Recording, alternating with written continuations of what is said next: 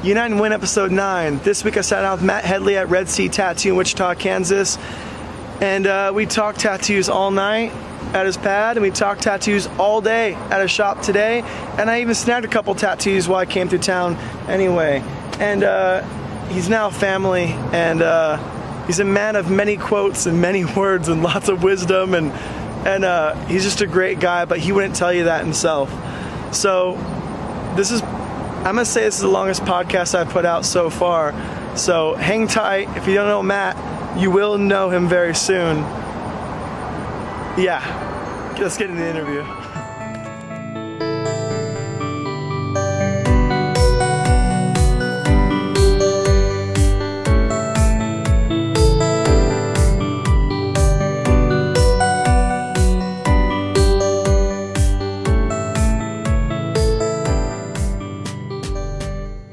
Talk to me about this pile of stuff. Oh man, that's a pile of stuff. You know, you showed up and I was like, oh man, I got some stuff because you you know that's one of the cool things about tattooing is like, you know, talking with you about all these corporate things and all you know how America is and how it's like the same everywhere you go. Like there's the, you know, whatever store and this store, but it's like tattooing. You know, there's one of this. This is the one one thing that exists that is this. Yeah. There's not another one that is this. There might be one that's close, but there is one this. You Yeah. know?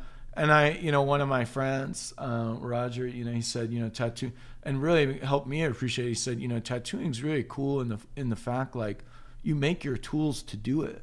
Yeah. You know, like tattooing is made out of nothing. It's made on itself. You know, it's like you make everything, or you did at one time, Right, everything yeah. that made that tattoo, and it's all come down. You know, the whole idea of you know we stand on the shoulder of giants. Like, Mm-hmm. man, what if you had to figure this crap out? Like, where would we be? You know, like uh, we'd all be like caveman style if it was up to me, man. You Right. know.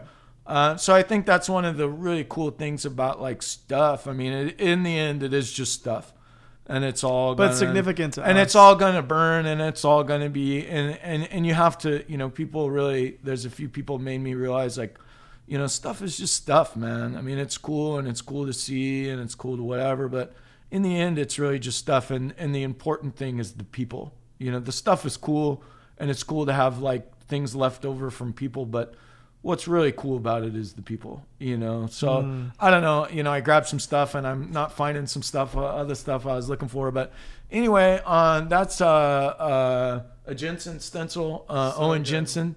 Uh, I uh, was told it was probably somewhere from 1940s ish. Um, and uh, that one is a little different than some of the other ones I have in the fact that it's a lot more like weathered. Yeah. Uh, and so it's like some of the ones I have I don't think are quite that old, but um, you know some of those stencils. You what can year do really- you think that is? Uh, I, I, I, was told it was like 40s, like 30s or 40s, but Wow. uh, you know, I am horrible with like specific details, like Yeah. like years and you know That's why we like the story earlier. You know, it's like the general idea. Like I'll give you. Yeah. Outside of that, dude, sorry. And and Yeah. you know that's a lot of tattooing, and that's one of the things that's really cool about what you're doing, is that you know like it, it is very like tattooing is very like um Untold. uh, Or it's only or, oral tradition you know it's very orally passed down and Mm-hmm. you know even then like things can get it slightly skewed or details forgotten you know or you know i often think about like how many secrets we're just like i'm keeping this a secret Forever. and then it's like oh maybe you know and that dude knows but then you're both dead and now no one knows It's like, gone, yeah. at one point everyone knew how to the the pyramids were made in egypt you know but I kind of like that. I like You that know? mystery. Well, and, and, and there and that is cool. You know, that's what makes me want to you know. Because And- if, if you knew everything, it wouldn't be that interesting. well, and that's you know, like again, like I always say, like you know, tattooing is like America's last like folk art. You know, you think about like blues music. You know, I don't know if you know much about blues music, um, but you know, a lot of blue, you know, famous blues musicians, we don't even know where they're buried, dude. We, we're not even sure like where exactly they died at. We have two CDs. Yeah. and it like these two CDs are a small portion of what people heard at the time, and these two CDs have shaped blues music, uh, you know, for for decades. You know, like Forever. Delta blues. You know, it's like, mm-hmm.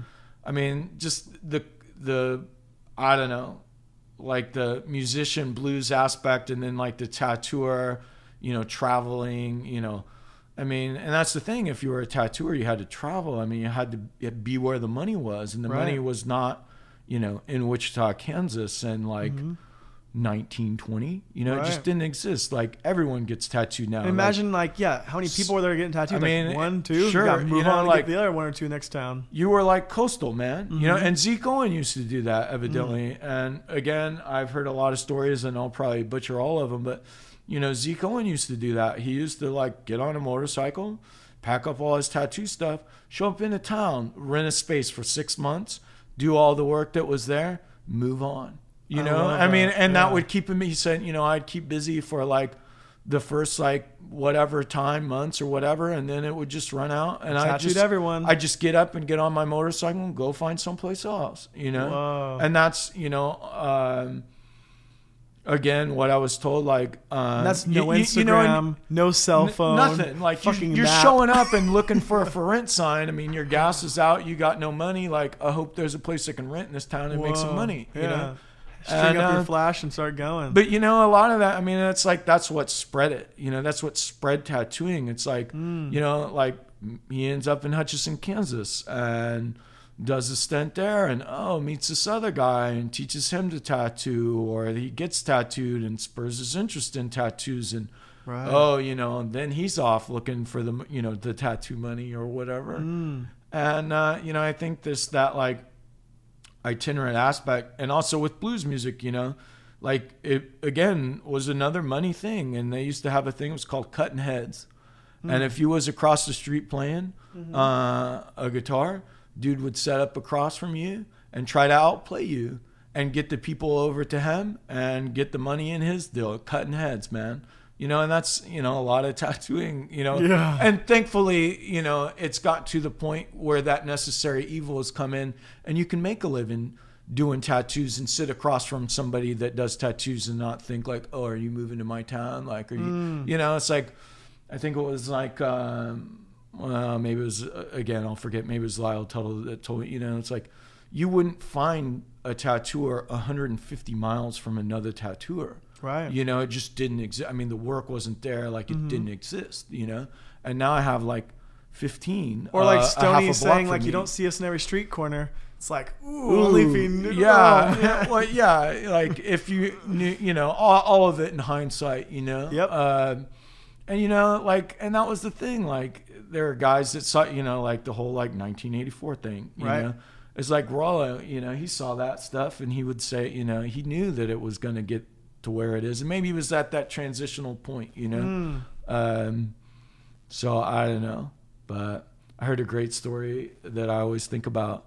Uh, you know, especially with my wife talking. You know, somebody he said uh, ninety percent of your customers will use ten percent of your ability, and that's not a bad thing.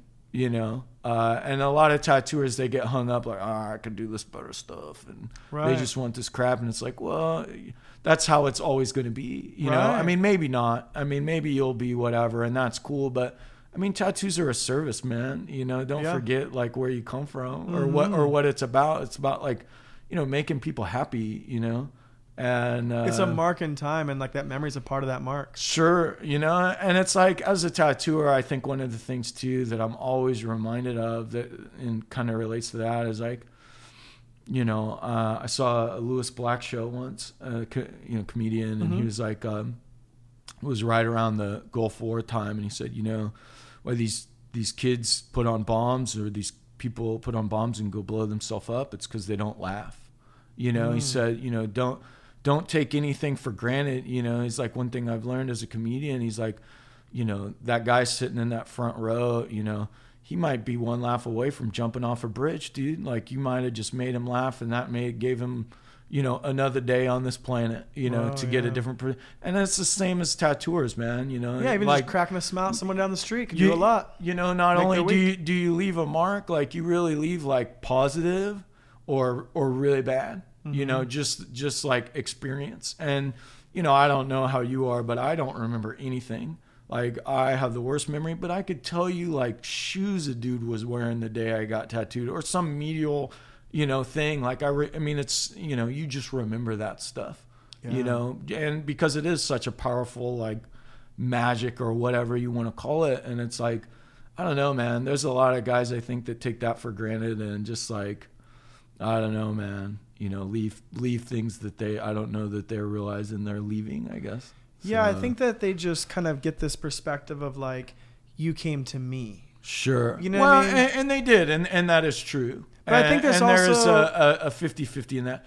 Yeah. You know, and then I think honestly, like, and you know, we discussed like the yoga thing. Uh, you know, the older I get, and I will probably say some crazy things to you in this. And you know, one thing that when people say things to you, you take it and you you run it through your filters, and then you Mm-hmm. decide like, oh, if this is for me, if it isn't. Or, or you might think they're crazy one day, and then you know, ten years later, be like, oh, right, like that's what they really meant. Like Oh, I yeah. totally got that wrong or or see it in a different perspective but you know a lot of that you know i don't know you know the whole stereotypical like grumpy tattooer like grumpy Right. about everything you know you have this dream you know dream job where you like draw you know but like the lettuce was wrong on your taco or whatever you know and so life is horrible you know a lot of that dude is just frankly to posture you know you carry bad posture i mean dude i know because i've lived Really? uh, yes it's all it's posture related That's mind blowing. uh, I mean, it's. I mean, once you get into it, it's not. But um, you know how you hold your spine. I mean, dude, like we are bent. Oh, and a Bent lot of right you now. are so bent over and so crooked all day and holding these spots and you know everything is down to this like millimeter and it's tense and you're holding this posture dude and you know we're like trees where if you tie a tree down it's going to grow that way oh. and if you tie yourself down like that, you're going to grow that way. And well, why is that a problem? Well, there's a lot of things. If your head is one inch off of your spine, like if, I mean, I, again, like learn the wrong way to do it, right? Right. But if your head is one inch off of your spine, that's 15, 10 or 15 pounds of added gravity on your head, dude. Whoa. So I mean, imagine three inches, four inches, whatever. Imagine the neck. Imagine the nerves. Imagine, I mean, everything tense, tense, tense, right? And so you know, a lot of these attitudes like that you'll find in like tattoo shops and all these things. I mean, it's it's simply like goes to posture and just how you carry yourself and how you hold yourself and how you feel internally without even necessarily realizing it is what you what you give out to people. You know. Wow. Um, and there's a lot the of more hunched over, the more attitude. well, and the harder it is to breathe, dude. I mean, the more hunched over you are, the, the more Yeah. collapse you're on, the less oxygen is getting to your head. That makes the less thought. I mean, it, I mean, it's all electrical. It's all. Ox- I mean, it's all structural. It's whatever. I mean, it's all. It's not like weird, like oh hippie, like oh I zone out and I feel. And I think there is that too. But I think it's just like straight up, like this is how your nerves work. This is how they come out of your spine. If they're whatever, then your then your neck's gonna hurt, and if your neck's hurt, then you're gonna what? I mean, it's just a, a, a domino effect. you right? articulated it in a really understandable way. So well, and it, and it, I mean, it is understandable, but it ta- like like you, you understand this stuff because you've under you've figured out the magic in it, right? Mm. And it's the same thing. It's all structural. It's all whatever. I mean, all yoga is it's just like the connection of your head to your body and getting your body to do what your head you know, Yeah. should you know that connection or whatever. So it's like when you're tattooing and you're really into a tattoo and you're hunched over, you don't even think about that because you're like, oh man, like I'm trying to get this line on the these ribs thing, and it's so hard. Like, and I don't want to. I'm tattooing this tattooer and I'll feel bad if this is jacked up. You know, I'll see that dude somewhere and be like, oh man, that's so jacked. You know, so it's like it is those things, but you know, a, a lot of that and a lot of longevity in tattooing, like, uh, is really just structural, you know, and, and it's one of those things where it's like, you know, I used to like come to the shop and go, you know, go to understand stuff at yoga and go and try to be like that and, and hold these yoga poses to where like, you know, your body was open and all your stuff was, and you can't because it's like, you can't, I mean, maybe somebody better than me can, I'm sure they can, but mm. you are to catch yourself, you know, Everyone's doing weird the, quirks doing the- too. I like close one eye when I'm focusing. Sure. I kind of like, you know, I need to turn it a certain way because that's just the magical way for me. Totally. You know, Mm-hmm. And you're so cocky. I mean, it's the weirdest, like, I mean, tattooing is like, I don't know, it's completely unreasonable for humans to even attempt, I'm sure. But, uh, and a lot of people, they don't get that. It's, oh, it's drawing. Like, oh, yeah, like it's drawing like dot to dot and hoping those dots are close together. You Yeah. know, like, yeah. so I don't know, but yeah, I mean, a lot of it those stru- it is structure. And I, dude, I'm almost 41, and you're 28, and dude, trust me, start now. I mean, the earlier you get in it, doing Yeah. yoga and and doing these things that will produce a long term, the better off you'll be, dude. Trust Yeah. me. And not only just being happy, because I'm all, you know, whatever, like die young, cool, I get it, but die young and happy. You know what I'm saying? Right, Like, yeah. and, and there is there is a lot of that. And it's like as tattooers, we think we can go and tattoo ten hours a day, eight hours a day, whatever, and think that that won't have a repercussion Oh, on not only our head and our body and how the. I mean, it, it just doesn't work that way. Yep. I mean, it's all a balance, and either you'll burn out or you'll balance out. I mean. Yeah. So to let and you know I think who was it? Uh, I'll forget again who said this quote, but it's like, um, you know, those who know the edge have usually gone over it. You know, and that's and that's you know a lot of with this stuff. It's like you ping off the sides and hopefully end up in the middle. Right. Uh, I think they're here with the food, but you know that's a lot of tattooing. So really, like, yeah, start yoga, but start from somebody who knows. I mean, get the Mr. Miyagi of yoga because like tattooing, there's a lot of people that are doing it and teaching it that maybe shouldn't be because it is popular. It is more popular now. And there's a lot of wrong information or information that maybe won't benefit you um, in time. And so, like, search that. I mean, get a good yoga teacher. Don't just like settle for a YouTube video because, like tattooing, the subtlety in it is infinite. You know, Right. Um, and I don't claim to know any of it. So, um, but yeah, and that's another Jerry one.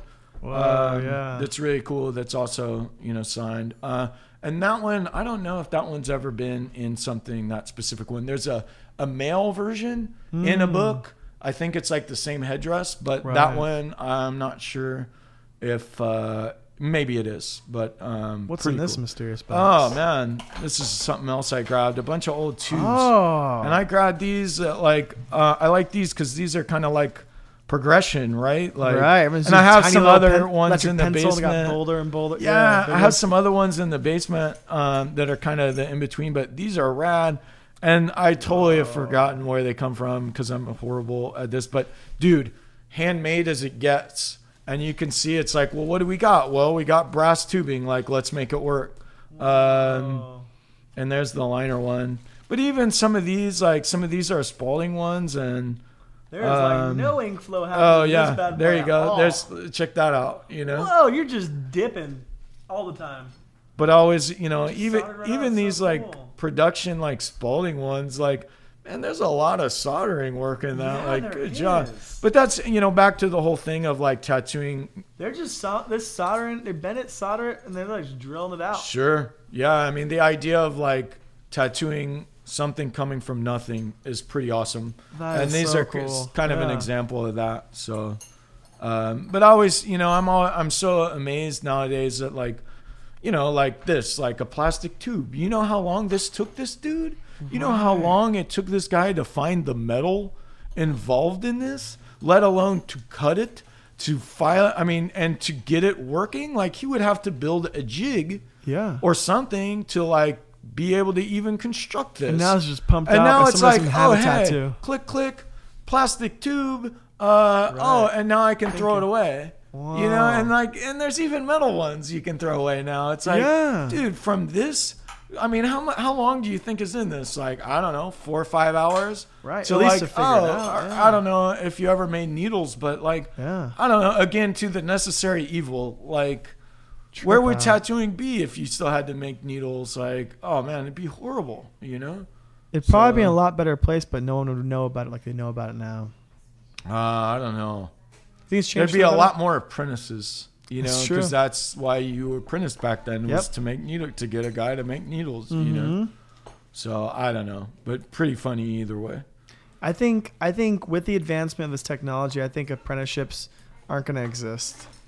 You know, longer. I you know it's that's a really weird. There's gonna be less and less to hand down well because you don't need to know how to make this anymore. and that's you know and And that's, that's the beginning of the end. so you know like I've been now tattooing like 23 years I guess Right. and it's weird like I've never taught anyone to tattoo because like a why would I and b like I couldn't imagine teaching someone what I know in less than 23 years right like somebody said said that same There's thing There's no quick way if there was. There's no quick way, right? Yeah. But there, there is a little bit. I mean, it's weird now teaching her to tattoo, my wife, because it's like when I learned to tattoo, it's like, oh, tattoo on this watermelon because you got one, and then like see if you can talk one of your friends into it and whatever. And it's like part of learning to tattoo is like holding a tattoo And doing machine, it. right? And Yeah. and do. But now it's like plastic skin. Like she Hmm. did, you know, she learned more in a week of doing that than I probably learned in a year of putting on like sloppy tattoos on people. really, And Just because she can, you know, it's like she has this thing that, and she has access to this. Click, click, Google, uh, Amazon, plastic skin from Amazon delivered to your door two days later. Like, hey, there's 20. Hey, there's 20 tattoos. Like, There's not much consequence in overworking a piece of plastic. and, and, and there is a little learning curve in that for sure, but it's like that didn't exist, man. Like, Hmm. Right. And even if you had that, it's like you want to use a needle on that. Hmm. Like, oh man, you know, she'll burn a needle or whatever doing a, I mean, a piece of plastic or whatever. But it's like, I mean, back in the day when you had, I don't know, however much time in making a needle, do you really want to waste that on a piece of plastic? Because that one dude might really come in to get a tattoo and then you screwed because you got no needle, you know, or Right, whatever. right. So I don't know. It's like so. I mean, what she learned in a month was like, uh, you know, it's somebody. Maybe it was you. Was like, what did your first eight tattoos look like? Like first eight tattoos, and it's like, you know, did you say that? I mean, Yeah. somebody said, Yeah, and I thought today. to myself, like, they didn't look like my first eight tattoos Whoa. because like dude like Yeah. she did this one on this dude's leg and i'm like whoa like i mean granted it's you know apprenticeship work but man like the amount of time that it would have taken me and and again like she But has also- more, she has more things at she her has disposal too. and, and that's just time though you know it's the time i mean because these things didn't exist back then you know Mm-hmm. um but it's like wow you know and i think it was like wes grimm he said you know if you apprentice from somebody you have that 50 years of knowledge and if they apprentice from somebody you have that i mean he's fourth generation tattooer dude. Right. you know like how much knowledge do you think's been passed down for that? You know and then it's like old guys though though oh well you don't even know how to make needles. Like dude she'll never need to know how to make needles. Like she knows how to make needles. Will she ever need to do that? I mean Probably not. And if she does, someone will come along and make it cheaper for them to sell her needle. Like like what had happened. There will always be a businessman out there seeing the need and the gap in that, you mm. know, from here on out. And it can't dissipate completely in our lifetime. No, no. And it, and who knows, whatever. But just the things like and then the tools that are available, like Right. that are so much easier. Like but you know, one one person that I think is a genius and completely respect is uh, you know, Alex, who does the uh, tattoo gear for sale. you know, because yeah. it's like, dude, I mean, again, hindsight, anyone could have looked at that and been like, dude, this is genius. But he's taking a, something that's free, a free app, you know, making it easier than what exists, like like what you talked about with the meat. Right. You know, making it easier and more affordable and putting on a platform that people are using. And I think he mentioned, I was like, dude, I was like, you're a genius. You're getting a cut of every tattoo machine. And tattooers are the most wishy washy people probably on the face of this planet when it comes to like stuff. So it's like, uh, oh man, I got this machine. I was so stoked. I used it twice. It was whatever. I'm getting rid of it. You know, Right. and it's easy to do that now. And he's getting a cut of that. I mean, I don't know what he charges like, and I know he sits on his phone way too much, and his wife gets mad at him. And I know there's some give and take in that. I'm not saying it's it's not all easy, but it's like, dude, this guy's getting a cut of every tat and a fair cut, fairer than eBay. Uh, then he's found his position in that because you know he was into like I and again sorry dude I'm gonna butcher this uh, like punk rock t-shirts or something and they had a website where they did that and he's like oh they sell T-shirts off of this like this. Hmm.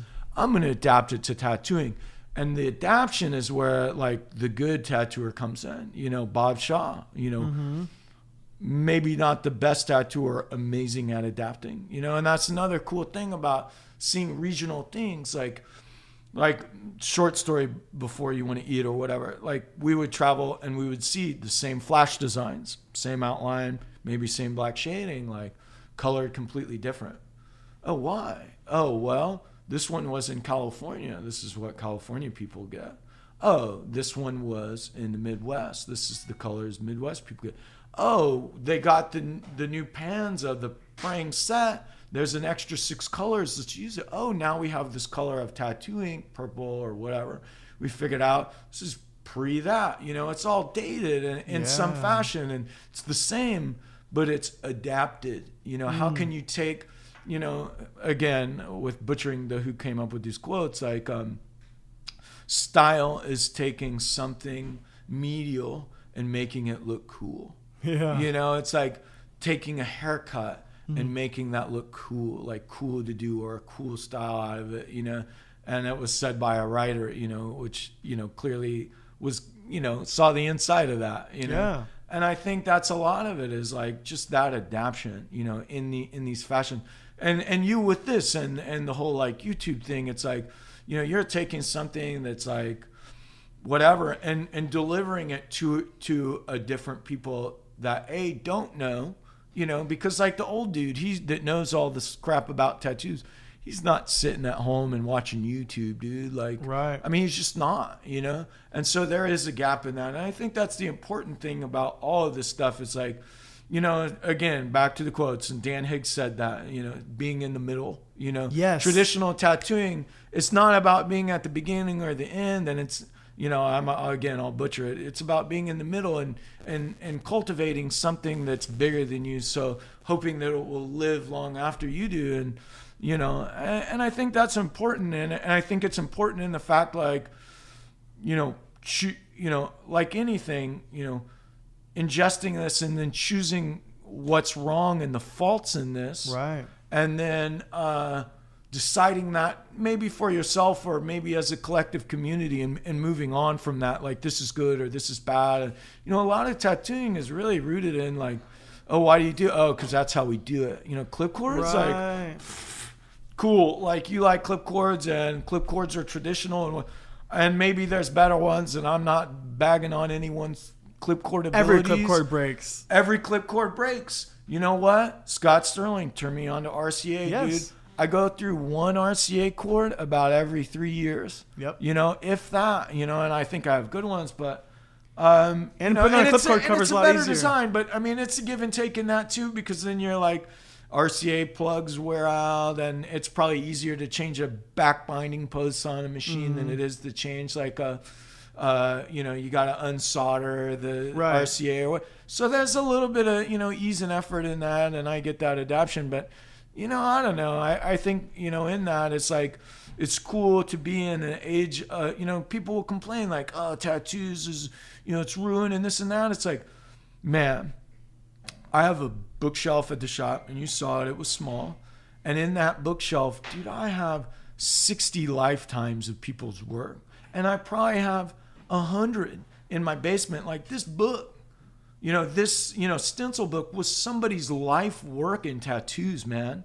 You know, and here I have 10 of them. Yeah. I have 10 li- you know, because dudes took the time to say that. You know, guys like tattoo archive you know they took the time to save that and saw it as you know where other people like here's a story and i don't know that it's true. It was told to me and you hear a lot of story and i'm not passing it off as truth. So anyway um that's my phone. Will you turn that on? Um so all all this all the sailor jerry flash sheets. Right. all the ones that are in the in the hardy books right? Yeah. Uh, and I, I was told when there were two books, I was told by someone, and again, I'm not going to say who it was because you know, but whatever.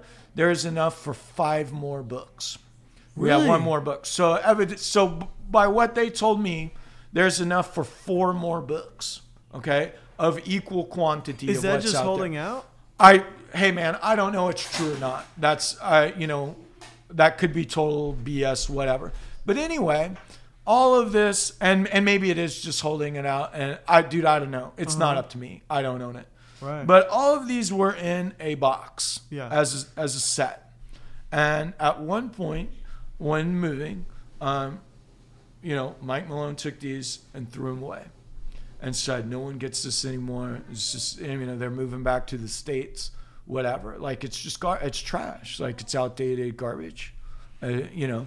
Because this is the style now. You know, the style had changed, and uh, you know, again, supposedly, uh, you know, Keith Underwood pulled it out and said, "Hey, no, man, we're keeping it. like you can't throw these away." You know, and again, I don't know that that's true, and maybe it was different people, or you know, whatever. I'm not passing this off as a true story. I'm just passing this off as, you know, uh, this is a good metaphor for all of it. You know, there are people that, you know, uh, you know, Dana has all these old original like Spaulding sheets. He learned to tattoo from DC Paul, who learned to tattoo from Huck Spaulding and Paul Rogers, right? Direct line. He has all the old stuff. You know, he go, you're like, oh, that. You know, he's like, what? Like, that's just crappy old whatever. Like, check out this Cliff Raven stuff, you know, because that was cool to him and that was the Right. whatever. You know, so there's always a, you know, like, you know the idea that it's all relevant because it's all you know a regional and b based on other thing you know it's based on itself i mean it's grown from that but to admit this and only know this and what well why do you do this or why is this important and you see it with the small tattoos like this is going to turn to crap like Right. this tattoo is going to be bad people figured out how tattoos work It's already been done. 100, 100 years ago. Like they figured out. I mean, you think some of those guys weren't good artists and couldn't do a red outline on something? Right. Like, of course they could. I mean, you look at how some of the like Dietzel paint, like, dude, that guy's good. fine art. You know, I mean, Ben it's as good or better than any other artist. You know, mm-hmm. and it's like you know these limitations weren't brought on by them. Mm-hmm. I mean, in some ways they were, but you know, or or what they had. I mean, these limitations were this is this is what we have to work with. You know, and though your ink might flow better and it might be something, I mean, it's you know, build a house with two walls. It doesn't mean it's going to be there in a year. You know, Right. so uh, anyway. Uh, we should take a break and Let's eat eat some dinner. and start the laundry again. Yeah, 'cause let's do it was it. loud. So, Yeah. okay. Ooh, Let me bouncy. make my adjustments. Yeah. Mr. Matt Headley, grand Yeah, so- yeah, sorry. grand tat Oh, puppeteer of tattooing at Red Sea Tattoo. Let's see, where should I sit?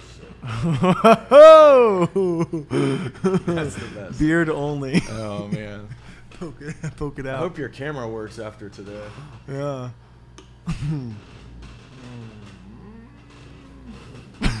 Sounds like you're on an old wooden ship. Oh really? Should I get another show? We have you been in here?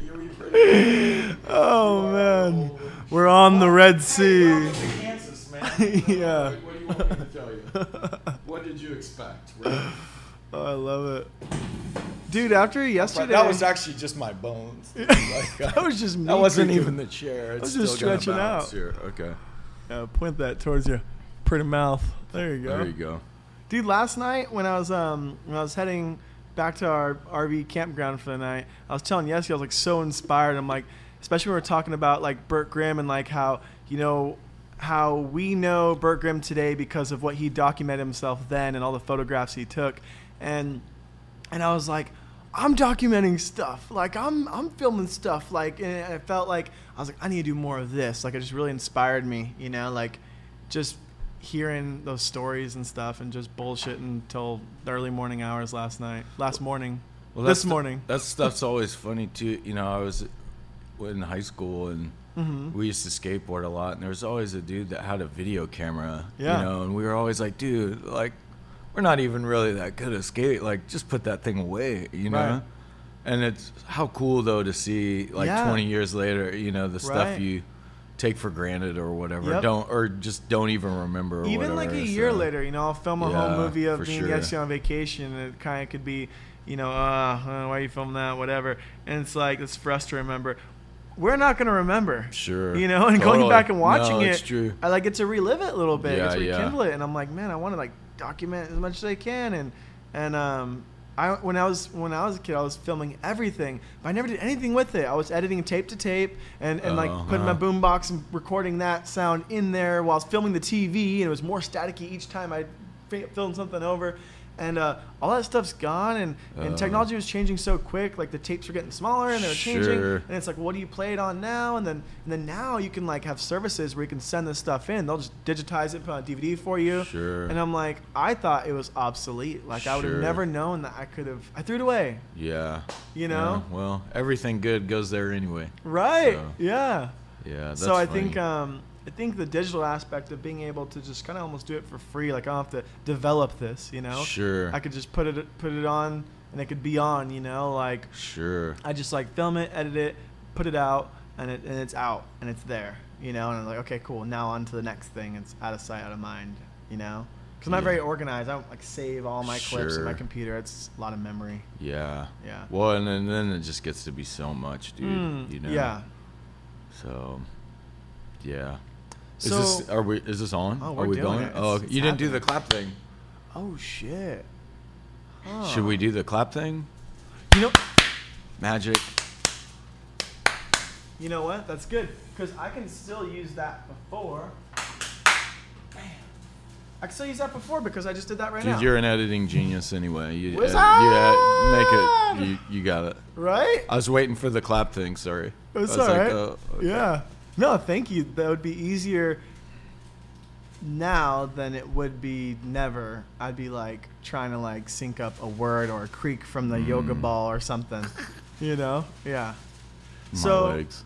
How'd you? I don't want to ask how you started getting tattooing. I want to ask like, where did you first see a tattoo? What, where where Oh, did man. tattooing become? How did you just know it today? Well, that's the funny, funny story. Like, uh, actually, kind of grew up here, and uh, my mom used to take me to this barber who was actually, it's on the other side of Kellogg, but it was on Pattie Street, uh, and he was this old, uh, I don't know, I don't know his backstory, but he was slick back, black hair, looked like a bulldog, super Yeah. beefy guy, and um, you know, this is how. Who knows if this is what it actually was, but uh, I remember on on one forearm he had like a bird tattoo, and then on the other forearm he had uh, like some dice or something.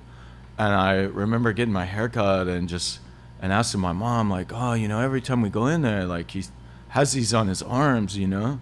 And she's like, "Oh yeah, you know those are permanent, and they don't, you know, they're tattoos. They don't wash off." And I was, "Wait a minute! Like you can have pictures on your arms that don't wash off? Like, dude, sold, you know?" Yeah, And I was exactly. probably like kindergarten or whatever, but that was like, you know, the first time I ever saw a tattoo or what. And my mom was probably like, "Oh, you know, like, Mm-hmm. why did I take him to this guy?" You know.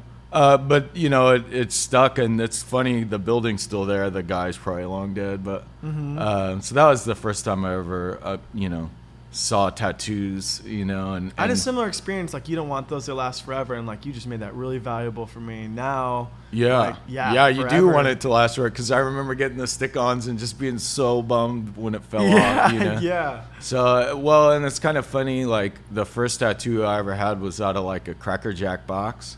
And it was this like red uh, bird head, Mm-hmm. and I had it on, and I just was so stoked on it, and then it rubbed off or whatever. But you know, through the power of Google, here recently I was thinking about it, and I looked it up, and sure enough, like there it is. You, You know? found it. Found the old one, and I repainted it. It's on the wall somewhere. So Whoa. I wished I would have got that for my first tattoo, but on my forearm where it was. Still got to get it somewhere. yeah, yeah, for sure. How Um, cool! Same placement. Yeah, yeah, right. If only I was that cool, you know. So, Yeah, but but- yeah, so that was like the first time I ever saw tattoos. And you know, as far as like getting into tattoos, like um I, I grew up in Hutchinson, Kansas, which is like uh, 45 minutes from here, and uh, you know, Hutchinson is like uh, maybe the world's most boring place, but um, one of the cool parts about living there was the state fair. We get the state fair every year, and for like two weeks, like life was awesome, you know, because Wow. everybody was there, all your friends were Disneyland there. came to like, town. Yeah, I mean, it was great. And uh, one year, uh, when I was 15, um, some bikers had set up a tent outside of the fair uh, in a parking lot pretty close, and they was doing tattoos Whoa. uh, in a in like a a tent or whatever, like a big like fireworks tent or whatever. Yeah. And uh, you know, this is before there are any laws in the state of Kansas or whatever. And Mm-hmm. you know, I would ask, I'd bum mon- money off my mom, like, oh, can I have ten bucks to go to the fair? You know, and she'd give me ten bucks, and I wouldn't go to the fair. Like I'd put it in my pocket, right, because I wanted to get tattooed. And so by the end of the week, I had saved up like fifty bucks Yeah. and uh, which was a lot of money, you know, to me back then. And uh, I wanted to get this one, but it was like eighty bucks, and all I had was Oh. like fifty bucks, and I was leaving with the tattoo, you know. And uh, so yeah, the first time I ever got tattooed was in a tent outside Really? the Kansas State Fair by some biker dudes when I was fifteen. That's so cool. And so yeah, you know, stuff like that is like kind of. What'd you get? Uh, this little sign that looks like a donut on my back. Do you still but- have it? Oh yeah, oh yeah. I'd never covered up. Fuck but yeah. uh, yeah, you know that stuff. You know, it doesn't really like exist anymore. So it's you know it's funny because I feel like a lot of things I caught like the tail end of how things were, uh, you Mm. know, and see the transition. But um, so yeah, I, I got tattooed when I was 15, and you know really liked it, and you know wasn't really good at anything else for that matter. How long did you hide the tattoo? Oh yeah, I, I you know I thought that my mom didn't see it till pretty late, but she says she had seen it before. What I mean, it's like, what is she gonna do? You know, Mm. but I don't know. I was tattooing or whatever before she had like. Before it was like, oh yeah, and I have this other tattoo by the way. Ah, So, yeah. because that was, I mean, you know, it's a big deal. Like, no one in my family's tattooed. Like, that's just, I mean, they still like. I'm, I think I have some cousins that have some tattoos, but I mean, that was like, I mean, you might as well like, you know, you talked about the like gay or vegan thing. You know, Yeah. it's like, you, I mean, it was like you, Same camp for them. same thing, you Yeah. know. So, uh, and even then, you know, after I had started tattooing, it was like, oh, are you sure? Like, and I think, you know, my mom, you know, she was kind of iffy about it until I quit asking her for money, probably. Mm. and then it was like, okay, I guess, but maybe not. I don't know. But I was doing it anyway. I was stubborn anyway. Long Yeah. on long on guts and short on brains usually. So. So how'd you? What got you like start dabbling with it? How'd you get going? Uh, well, you know, it was one of those things like growing up in Hutchinson, like, you know, at the time there were no tattoo shops. And, uh, you know, I was tracing and drawing stuff and was really into it. And, um, you know, I, at the time, like, there was like, you know, I, people always say things about Instagram or what, oh, it's, you know, whatever negative stuff about it. And, and it's like, yeah, dude, I agree, you know, if you look at it like that. But, you know, when I was a kid, like, there were one place in the city I lived where you could buy tattoo magazines, and there's like three or four tattoo magazines.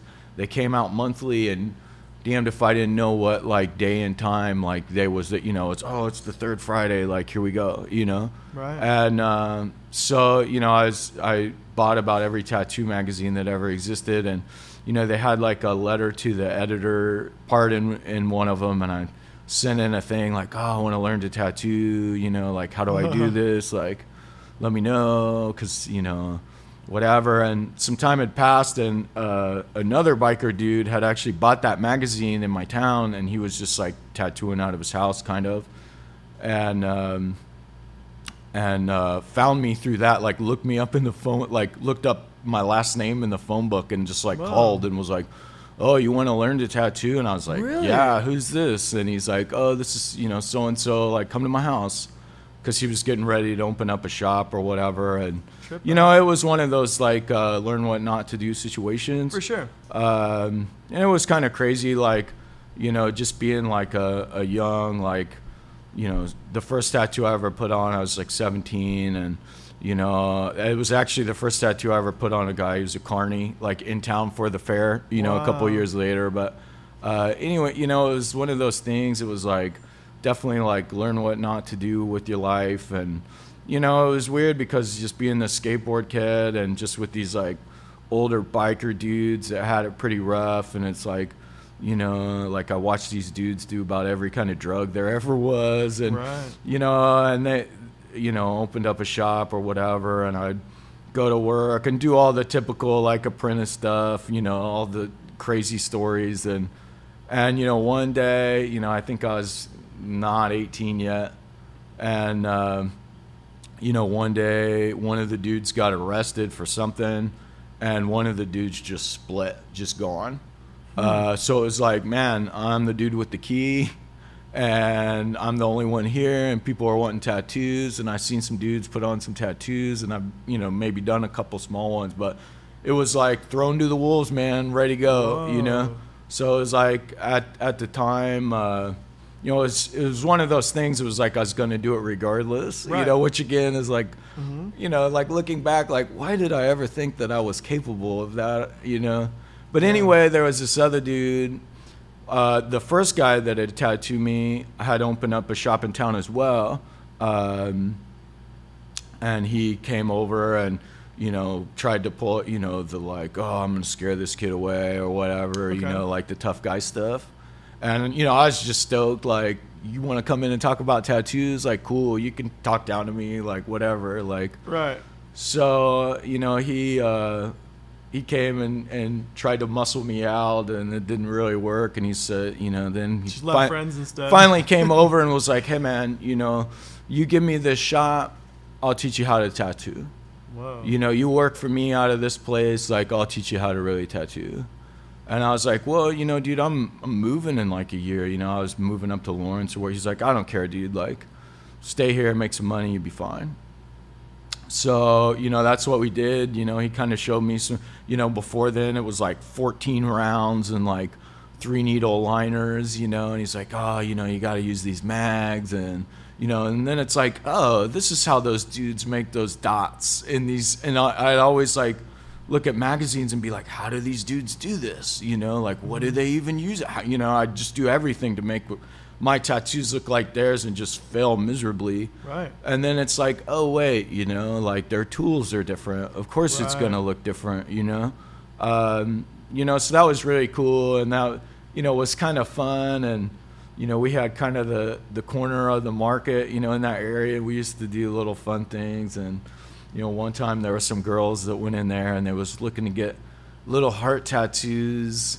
Oh, I don't even on the back of their neck or something, and and uh, one of the oh no, I'm not gonna put that on you, whatever. Well, is there any other tattoo shop in town? Oh well, there's this guy, you know. He called me, oh these chicks are coming over and this is what they want, you know. And I'd be, they come in, oh this, oh cool, that's gonna be like a hundred bucks a piece. Yeah. Cause you know it's like now you're out of options, you know. so it was like it was pretty fun, you know. Like, I mean, it was you know that time was a little weird because it was just you know there was no Google, there was I mean you could say anything to anybody, and just you know there was no like Yelp reviews or you know whatever. So it was just like kind of the Wild West, and Mm-hmm. and uh, it was pretty fun time, you know that whole deal and and just kind of moved on from there. And I, you know, I always had this idea like, oh, I should go to college, and did that a few different places, you know, wall tattooing or whatever. And then finally, it's like, nah, I don't need to go to college, man. You know, I just need to do tattoos. you Right. know? You're already doing it. Yeah. So you know, and it was one of those things too. Like back then, is like,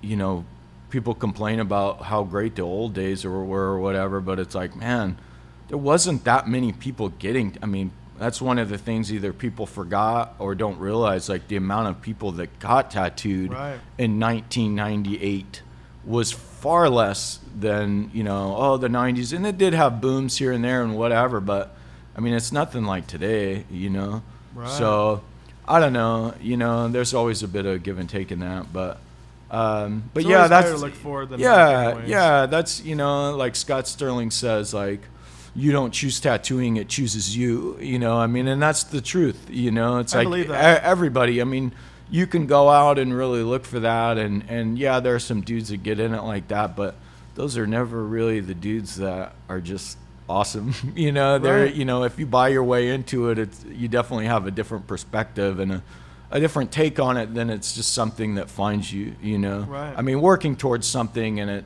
you know is is definitely different than you know setting you know i don't know it's a, a bit more magic i guess when it just kind of finds you so um but yeah so yeah that was you know it's it's weird to like talk about that stuff and look back i mean i imagine every tattooer's story is a bit like that like oh Right. you know but but yeah it was it was fun man it was a good time What happened to the to the guy. So the the guy disappeared. You're running the shop. Was the shop just yours? Like, did you ever dude, just back? mine. Yeah, Never I mean, it, just they disappeared, man. I mean, it was like, you know, it was on the, it was, you know, and that's the thing. It was like on the edge of town, and it was like, you know, connected to like, kind of a like a head shop was right around the corner, and the dudes like owned the building, and the building was falling apart, and it was like, well, do you got three hundred and fifty bucks? Well, then cool, it's yours. You know, like I mean, the dude just cared about getting. The owner just wanted to get paid, like Right. You know, people didn't care. Like they just wanted tattoos. Like a lot of people didn't even know what a good tattoo was. Not that they do now, I guess, but. Um, you know, and it was just kind of a, you know, all these things sound crazy. Like you got tattooed in a tent outside the fair. Like, what? so you cool. know, but it's like, that's just how it was, man. You know, I mean, Yeah. all these things like, like didn't exist, you know, so Yeah. What other option was there? there wasn't That was the tattoo you know shop. and it was and it was one of those things like you know i realized like pretty early on into it it was like man well i'm either going to do this or i'm going to be like flipping burgers my life you know? And it's like man this is way cooler than the than the other thing you know than the other option. And you know it was one of those things too where it was like you know, I had some friends like later on that I was good friends with at the time, like get into tattooing other ways, and it was like, dude, you know, like I spent my days in cleaning a toilet with a toothbrush and scrubbing dirty cootie tubes with bare hands and whatever. And you were out skateboarding, and you know, and it's like, dude, like really, you know, and it's like, you know, it's a little bit resentful in terms of that, I guess, but it's like, nah, you know, who's who's better off in that situation, you know? But Yeah. I don't know. That stuff's kind of crazy, you know, kind of crazy to think about. But you know, again, it's like, does it matter how you get into tattooing? I mean, you know, whether you got to break in the back window or whatever, dude, you know, you're here, you know. So, Yeah. and I think you know, tattooing's really cool, and there's a lot of people that want to do it, but I, you know, there's a lot of traits that you have to have to be able to do it. You know, a lot of people Oh. don't realize like, dude, you hurt people all day. Oh, you know, you, I mean, and that's you know, can be kind of heavy. You know, especially if you're not like a whatever and and uh, I don't know, man. You know, there's a lot of things about it that people don't realize until they actually do it, Hmm. and then it's like, oh, This is what this is. oh, this is a stressful job, and oh, this is really hard, you know. Uh, so I don't know, but you know, I'm real thankful for it. Like, where you know, where would I be without tattoos, dude? I don't know. right. You know. So where'd you go from that from that shop? Did the guy end up taking it over? Um, yeah, so I just worked there for like a year, um, and it was cool. You know, we we'd play fun games, and and uh, you know, I definitely got a little better at tattoos, and uh, you know, and then I was you know moving uh, up to Lawrence to go to college, and I was dating this girl at the time, and you know, she was like a year younger, and I was kind of waiting on her or whatever, and you know, had a job lined up there and, you know, got up there and then suddenly didn't have a job lined up there and, Oh. you know, was there uh, like a semester and just realized like, you know, this isn't for me. These aren't really like, I don't know, like I didn't grow up rich and it's weird to be around like rich kids. Right. Um, I mean, not that that's like bad or whatever. It's just like not where I came from. And just to have like, you know so much and and not re- not even realize like where it came from or whatever you know was a little awkward to be around. Um and it was one of the you know I stayed up there for for a semester and then you know came back to Hutchinson and you know it was kind of fun because I'd come home on the weekends and tattoo and you know make more money than whoever worked all week you know? Right, yeah. and uh, you know that was pretty cool and and uh, just ended up moving back and he had a couple of shops like one one there and one here and worked for him for a few years and I was you know ups and downs. And and again you know it's it's weird to look back because you know you know she always looks at you know past jobs at these like what do they say like ro- rose colored glasses where it was like you, you know you remember it better than what it really was you right, know Right. and it's like, yeah, you know, there's a bit of that, and there's a bit of like youth where it's like, um, you know, like I, you know, having two hundred dollars in my pocket, you know, I felt rich, you know. Whereas like, you know, he was a businessman, and it was like he had a family and whatever, and everything was quantity and time and and whatever. And I'm just trying to make cool looking tattoos, you know, Right, like I'm not worried about you know, nickel and dime. Like I just want to feel feel good about myself, you know. And uh, so that you know, it doesn't really work out when people are motivated by different things and. Not that his motivations were were wrong because they were you know they were his motivations at the time, but um, you know mine were just different than that you know and, it, and it is one of those things too uh, like you know all tattooers are assholes and it's hard to have like two assholes under one roof let alone five or six you know i mean really and so it's always you know you're talking about that shop with like 10 people that work there that are kind of you know different styles or whatever it's like dang you know like that's amazing that these people can just put up with off. one another Yeah. you know It's an Um, anomaly for sure. and so, you know, I think like, you know, and eventually too, as a tattooer and, and any tattooer, you you start, you know, even if you're not motivated by money, you see that. And you see, you know, at one, you know, when you start and everything's new and fresh, it's like, oh, 50%, like, whatever, dude, I still got 200 bucks in my pocket. But then when you're, you know, at the end of the year, you're looking at the numbers or whatever, you're like, oh, you know, like this much money is going to this, and like, man, if I rented my own space, Right, You know, you start out. doing the math, and it's like, oh, um, you know, maybe this isn't like the best option or whatever. And then also the thing with that too is like, you know, you learn what you what you can learn, and then it's like once you felt like you learned as much as you can, it's like then what, you know? And there's always like another like mountain to climb or whatever. So, you know, and it was weird. Like a lot of the vibe was kind of weird there for me. Uh, again, a lot of it's like motivation and just where you come from and how you grow up. But it was a little bit more like. Um, like a higher stress environment and there's a lot of like macho stuff going on and I was never that. Right. Um, and so it was just one of those things, man. And you know, it was weird because after leaving there, I like just quit tattooing for like six months because I, I thought I didn't like it.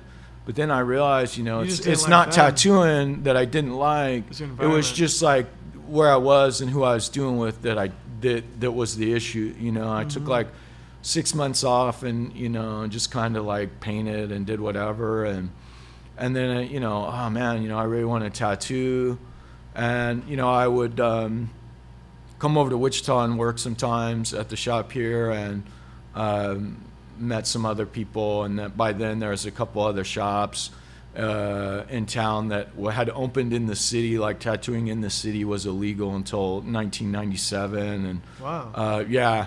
Um, and so then I came over and started working for this dude, and I would live in Hutch and just like couch surf or whatever I could do to come over and Right. and work. And uh, you know, it's one of those things. You know, you're just in a place for so long. You know, and this is what I tell people that, oh well, I want to be an apprentice. Well, how many times have you been tattooed here? Zero. Like, how many times have you hung out? You know, I mean, zero. You know, it's like I used to go in and be like, oh, what can I do today?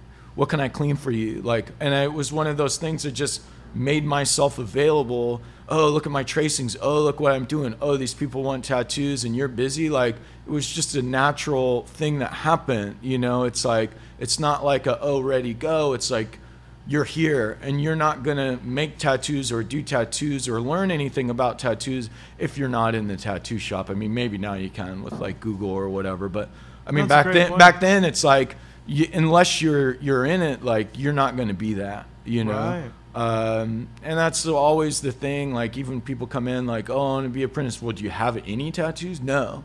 Well, if you don't have do you know? tattoos, like how do you know you love it? Do you even like this environment? Do you Yeah, you know, and it's like you don't even know that you like me, you Yeah. know, like. Well, and then I've had people like completely different styles than me. Oh, you teach me how to tattoo? No, because like what you like is not what I like. Yeah. And like we don't see eye to eye on like taste. So how can we communicate in terms of like art, you know, or tattoos, or even like how you approach a tattoo, you know? So I don't know. I always thought that was kind of weird, but. Um, Absolutely. you know and that's you know that's one of the things man like you know if you really love something then spend your time doing it and with any luck it'll love you back you know Right. but you know just having somebody say oh yeah you can come hang out here and stick around and see what happens. It's like don't think I'm not going to be there all day every day. Right. You know, because you know, and that's the thing. I mean, some people, you know, they might have other options and this, that, and whatever. And again, it's like, dude, there was. I mean, it was tattooing or nothing. You know, and I loved it too. Like it was such a magical world. Like, you know, just the just everything about it was just so like wow, you know. And even nowadays, like I still come to work and it's like it's still magic, you know. And you can say whatever, you know. People say things that tattooing for a long time and bring up bad points, and it's like, yeah, dude, you know all that stuff true, but you know a lot of it's really just your perception and how you think of it every day, you Right. know. And to me, it is still a magical thing, you know. I got this you know, I follow this Instagram tag on like the Northern Lights, right? You know, like crazy. I saw this book at the library in the kids section. It's like how Northern Lights work, and it's like whoa, like that's magic. And uh, hey, what's up? Oh, thanks, dude. You rule. What is this? I don't know who's it from. Security check. Oh no, is it from Singapore? It is from uh, the Ion 3. Oh yeah, those are my needles. Oh, the I'll give you blue some. ones. Yeah, yeah. Thanks, dude. Did it come today? Yeah. Oh, cool. I just dropped it off like 30 minutes. Oh, rad. That's weird. I was here. Really? Yeah. Yeah, I was like, I thought Matt was down there, but whatever. So. Screwy, dude. How are you? Good, how are you guys doing? Hey, good, man. Uh, friends in from uh, California. They live in this bus, and he's just traveling around. So, yeah. So, what's up, man? How are you doing? What do you know? Oh, what do you got? Hey, go ahead. Cool. When are you trying to get it today? Oh man, I think I'm gonna be doing this interview, and then I think I'm gonna be tattooing him today. How'd that um, seahorse heal up? Bring Can it I see over it? here. Show it off. Oh man, this guy's got. Hey, thanks, dude. Hey, come over here and show me that. Let me see. check it out. Show him that peacock too, man. That peacock is rad. Look at that. Whoa, scoot in a little bit more so the camera can see. You're famous now. Yeah, you're famous. Dude, so good. How'd this one heal up? Oh, oh rad. Oh, that's brand new, yeah. How long ago did you guys do the, the peacock up there? Huh? How, long, ago was this ago? one? Oh, dude, I got no sense of time. Has it been that long? Yeah, I love that one too. That's one of my favorites. So good. Yeah. All fits in nice. Yeah, I was thinking about doing that spider again, the lady's face, like going across. Dude, I don't think you got room for it. It's pretty tight. Yeah, I don't think so. Maybe I mean, we, partial we could hold it up and see, but Well, figured I think it's too like wide or tall or whatever. Oh, okay. So, yeah. Yeah, the other idea, I just kind of drew this out. oh, cool. Just Where's it gonna go? I'm gonna try and fit it in there. In there. Will it fit? I don't know. It's kind of a. Uh, super- we could probably shrink that tight, down. But, you know, Yeah, that's easy idea. enough. Are you working tomorrow? Yeah. Oh, dude. When are you off? I'm off at one, maybe two. In the afternoon? Yeah. Come by tomorrow if you can. Or if not, what's tomorrow? Friday? Friday. Friday. Uh, you working Saturday? I am. Oh, you are. Yeah, yeah. I'm off Thursdays. Oh, okay. And the other day I'm off. Well, if I miss you this week, dude, just come by next Thursday early at this time. So he'll probably be gone by then. Ha! Maybe. We'll see. Hey, dude, thanks for coming by. Have a great day. Sorry I couldn't get with you. Oh, that's all right. Um, what That's were you, rad. um, what were you talking about? Tats and magic. Oh yeah, you know it's like this Northern Lights book, and so it goes Yeah. through and explains like how all of it works, and it's like solar flares and da da da da da, and the curvature of the Earth, and it's like, no man, like that's just magic, you know? And it's like, like dude, I've done tattoos for like 23 years. Like, how do they stay there? Like, how do they look? Like, like I don't know, dude. It's just magic, you know? And I and it's like. You know, I, I think it is. Like, it is some sort of crazy magic, and it's like, quantify it all you want, but you know, to me, it's just like I'm caveman, so it's like, whoa, picture of in skin, you know, like wow, you know. So I don't know, you know, I still, it's still one of my favorite things on this planet, you know, like. I think it- even just seeing like a like blank skin and pulling a line like, well, I made a line on you and that line is there and it's Sure. gonna be there. Especially when it's good and you're Yeah. like, whoa, like that's not extra blown out or extra fallout. Like that's pretty good. Like that one isn't, but that one is, you know? Right. So yeah, you know, I think I think that is such an amazing thing and it's you know, it's like um, there's this idea called like flow, right? Like Have you heard? You know that like No. uh, like like when you do a physical activity and you're essentially like like surfing or you know skateboarding or even tattooing where you're at like your maximum. And ah. everything is like you you know your thoughts are completely thoughtless and you're just in the moment and you just like flow right, and i think like tattooing is like that maybe not for everybody but you just kind of fall into that you know even if it's just for brief seconds like pulling that line or whatever until the person starts crying or whatever you know and pulls you out of it. But uh, or answers their phone and you're trying to draw a line but uh, you know, I think like like in that, it's like it, there is something you know magic to doing tattoos if you're wired like that. I mean, some people, you know, again, like it's not for them and and whatever. Right. So, I don't know, but yeah, like tattooing to me, you know, I had some guys come in and they were talking about, you know, so and so said this about tattooing. It was pretty heavy. Like, I don't even remember what the what the thing was, but it was like a more famous guy, and he had quit tattooing, and tattooing's like uh, the cancer of man, or you know, something real crazy. And it's like, wow, dude, really? Yeah. like that sucks that you view it like that, but more for me, I guess. you Right, know, yeah. So. I still like it. Yeah, you know. Later. So I don't know. I mean, there's bad things, you know, negative stuff about anything for Yes. that matter. But yes. Yeah. you know, I, you know, what's cooler than tattoos? You know, I don't know. Nothing. I, you know, no, no, no, like material thing that I found. I guess. You know. Right. I don't know. So then, from like six months off, coming back on, coming into town, and like kind of couch surfing, where do you go from there? Do you opening up a first spot? Man, you know, like uh, I I tattooed at that guy's shop for almost two years, Uh-huh. and you know, again, like um, you know, everybody everybody is wired different. Everybody has different experiences. Um, and I, you know, had kind of started out with dudes that were, you know, in and out of AA or NA or this and that, and and the, you know, the intensity in that. I mean, and again, it's, uh, you know, I've never been an alcoholic. Like, I don't know that I can necessarily relate to that. Like, it, so it was always a little weird. Like, you know, it's almost like replacing one addiction with another. Like, oh, and now I just go to meetings three times, you know, a day or whatever, and now I drink coffee and now I smoke cigarettes, and the intensity I had for this is now diverted over to somewhere else, you know, Right. which isn't necessarily bad. I don't think that's a bad thing. Um, but it's just like that lifestyle and, and that like way of living.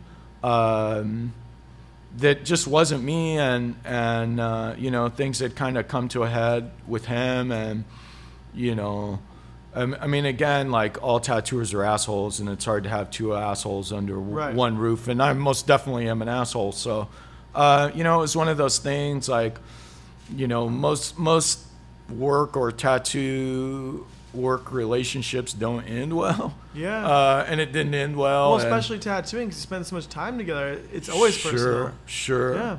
Uh, and then there's always like, um, oh, like foundational, you know, like, like what is your foundations of tattooing? Like, what are your thoughts? Like, how important is like safety? You know, how important is like cleanliness? You know, how important is it to like draw a nice, or is it not? You know, is it more important to make money? Is it more important Right. to, you know, and then so it's like, you know, you, you have some like splits in the road with that, you know, with things that it's like, well, you know, I, I can't get behind that, you know, I can't get behind these ideas in, in any fashion, you know. Um, you know, so I, I left there kind of messy and, you know, I, I never really planned on opening a tattoo shop. Like it was never like, oh, I'm going to leave and go open my own place, you know. It was just like, I'm going to leave and figure it out as I go. Well, there was really nowhere else to go. Right. Um, and especially like Wichita, I think at the time uh, when I opened, I was the third tattoo shop in town. Um, the first one, my friend uh, Ron Dolacek, who has that shop out in Lucky Devil, uh, and then it was where I worked at the time, and then it was me. Um, you know, and it was one of those things like again, like the zoning here is really weird. So it's like, man, you really had to luck out on a building and uh, you know like the whole red sea thing came from like it was the the most vindictive name I could come up with. You know, if you're familiar with that in the Old Testament, you Yep. know, it's like, you know, getting away from from your your your slavery, and and then the the waves crushing, you know, who who like uh, enslaved you, you know.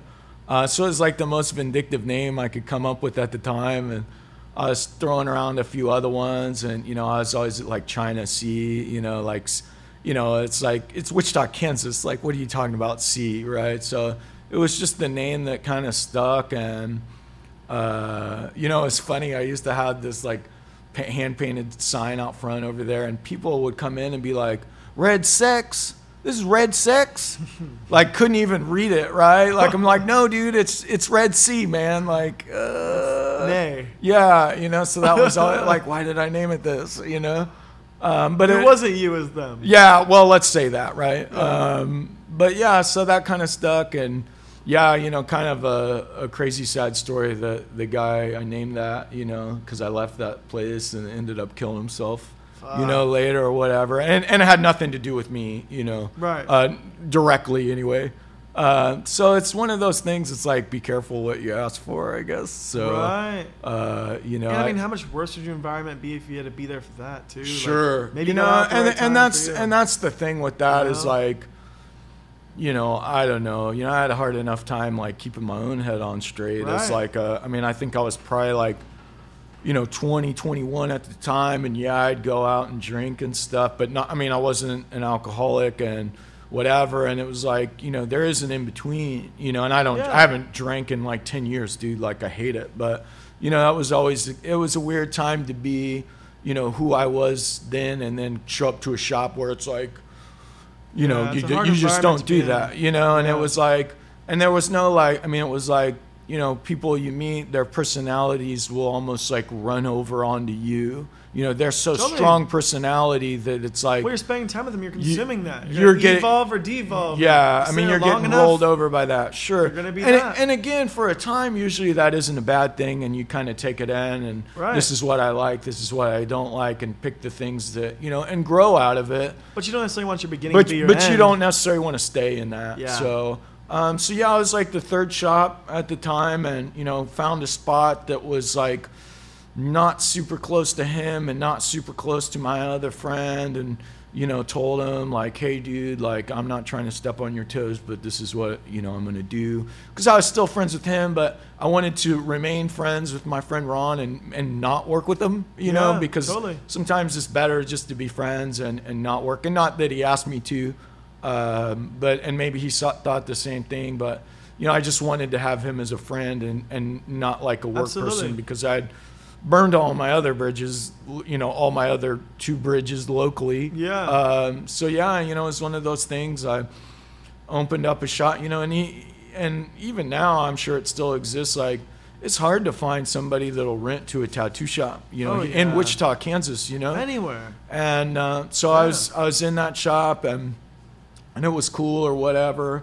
Um, my experience, it's easier to open in like a medical marijuana dispensary. and and maybe the, I mean, and there's Yeah. way more money behind that, and I appreciate that to an extent. You know, I'd much rather people be like, "Oh, we don't want a tattoo shop here," rather than, "Oh, tattoo shop, money." You know, like I just see think it as that, that. they think you like know? they think party, biker, drug, sure, da, da, da. sure, Like, and what are we that's and in some into? places that's probably fair. Totally. uh, you know, thing. But I mean, But tattooing's diverse now. I mean, know? I, I'd almost rather have that than some greedy businessman that's like, oh, you're going to make a ton of money because you do tattoos and I'm going to jack your rent, Mm. you know? So, anyway, I was over there uh, across the street for a couple of years and it was one of those things like, you know, before me, it was an escort service in that Really? building. Yeah, and I have some funny stories. that's why they rented to you. because it was like I mean, well, and I think the deal was it was a couple like this dude owned a bunch of properties and his friend owned a bunch of properties around and he wanted this other guy to buy this building and he was like, "Well, escort service, maybe he'll buy it from me then." Oh, a tattoo shop. Maybe he'll buy it. So anyway, the guy did buy the building and then I got the boot, right? Um, because it was like, you know, he had other plans for the building, didn't want me there. Um, which was fine or whatever and um, you know, it was really cool coming over here. This has been like, I mean, my favorite place outside of maybe a porch in Manitou Springs that I've ever tattooed that I, you know, really loved. I mean, it's not too big, not too small. My my landlords are awesome. Like uh, I told you a bit about him last night. You know, he's really Yeah. like a self-made guy from, you know, came from nothing and you know, like really realized like the importance of people uh, over money and like the long run of money. You know, it's like, yeah, you could do this and make more money today, but is that, you know, the long run of really making real money, you know? Uh, hey, how are you doing? I'm great. How are you? Hey, good. What can I help you with? Uh, I just came to get a tattoo. Well, I think you're out of luck today. That's fine. Uh, what are you trying to get? Um, an anchor. Do you have a picture of it? I do have a picture of it. Where are you going to put it at? Um, I would like it on my side. Oh, geez. Are you tough? Well, I have Hold it. Hold, one oh, okay. Cool. Right. Hold, hold it up. Something like that. Oh yeah. Okay. Cool. Yeah. How big are you trying to do it? Uh, I mean, I don't need it huge. I mean, I'm open to your interpretation. Like that size or a little bigger? A little bigger. Okay. Probably. Yeah, So yeah. I can have good detail. Sure. I mean, Yeah, probably the smallest I'd probably want to do it's like yay. Okay. Uh, probably like 200 bucks. Okay. Uh, I do just take walk-ins here, but I'm doing this interview deal, and then he's getting tattooed, so that's probably going to be my day. Um, but uh, I'll be taking walk-ins all day tomorrow, all next week. If you're here, I open at noon. Uh, if you're here a little before, I'll get you right in. Awesome. So, Perfect. yeah, yeah. What are you doing right now? Uh, podcast. That's awesome. Yeah, you're on it now, so there you go. Yeah. No, no, it's okay. I'd much rather you talk than me. You're, yeah. Thanks for stopping by. Yeah, have a great day. Yeah, too. That's, cool. hilarious. Uh, I think that's a teacher at Momo's school. Really? Yeah, I think so. That's, That's funny. cool. I was like, where do I know that girl from? Uh, It's almost like that story of like, of oh no, that's different. I was saying like that story of uh, who was it you were telling me last night that he was tattooing in the shop and then the principal walked in from the shop Mm. and then he's like, wait, you're making more money than me tattooing? Sailor Like, Eddie. Yeah, Yeah, yeah. Sailor Eddie, Mhm. yeah. yeah, so funny. But yeah, you know, I mean, like moving over here was awesome because, you know, it wasn't like, oh, you're the weird tattoo guy. It was like, oh, well, can you swing the rent over here? And I'm like, oh yeah, you know, I can. And okay, you know, cool. You know, the lease was like a joke, and you know, I a few times would be like, oh man, you should sell me this building, and you know, he'd look at me and be like, you know what, man, you, you see that where that paint store used to be? He said they paid for this building three times over. Everything's paid for. Why would I sell it to you? This is all money in my pocket, you know? And like, oh, okay. You know, well, don't kick me out, you know, because I really like being here. He's Yeah. like, said, you know, he told me once, he said, you know, you'll be here as long as you want to be here. Wow. And ain't nobody going to kick you out. And really cool guy, you know, older guy, never had, wasn't tattooed remotely, you know.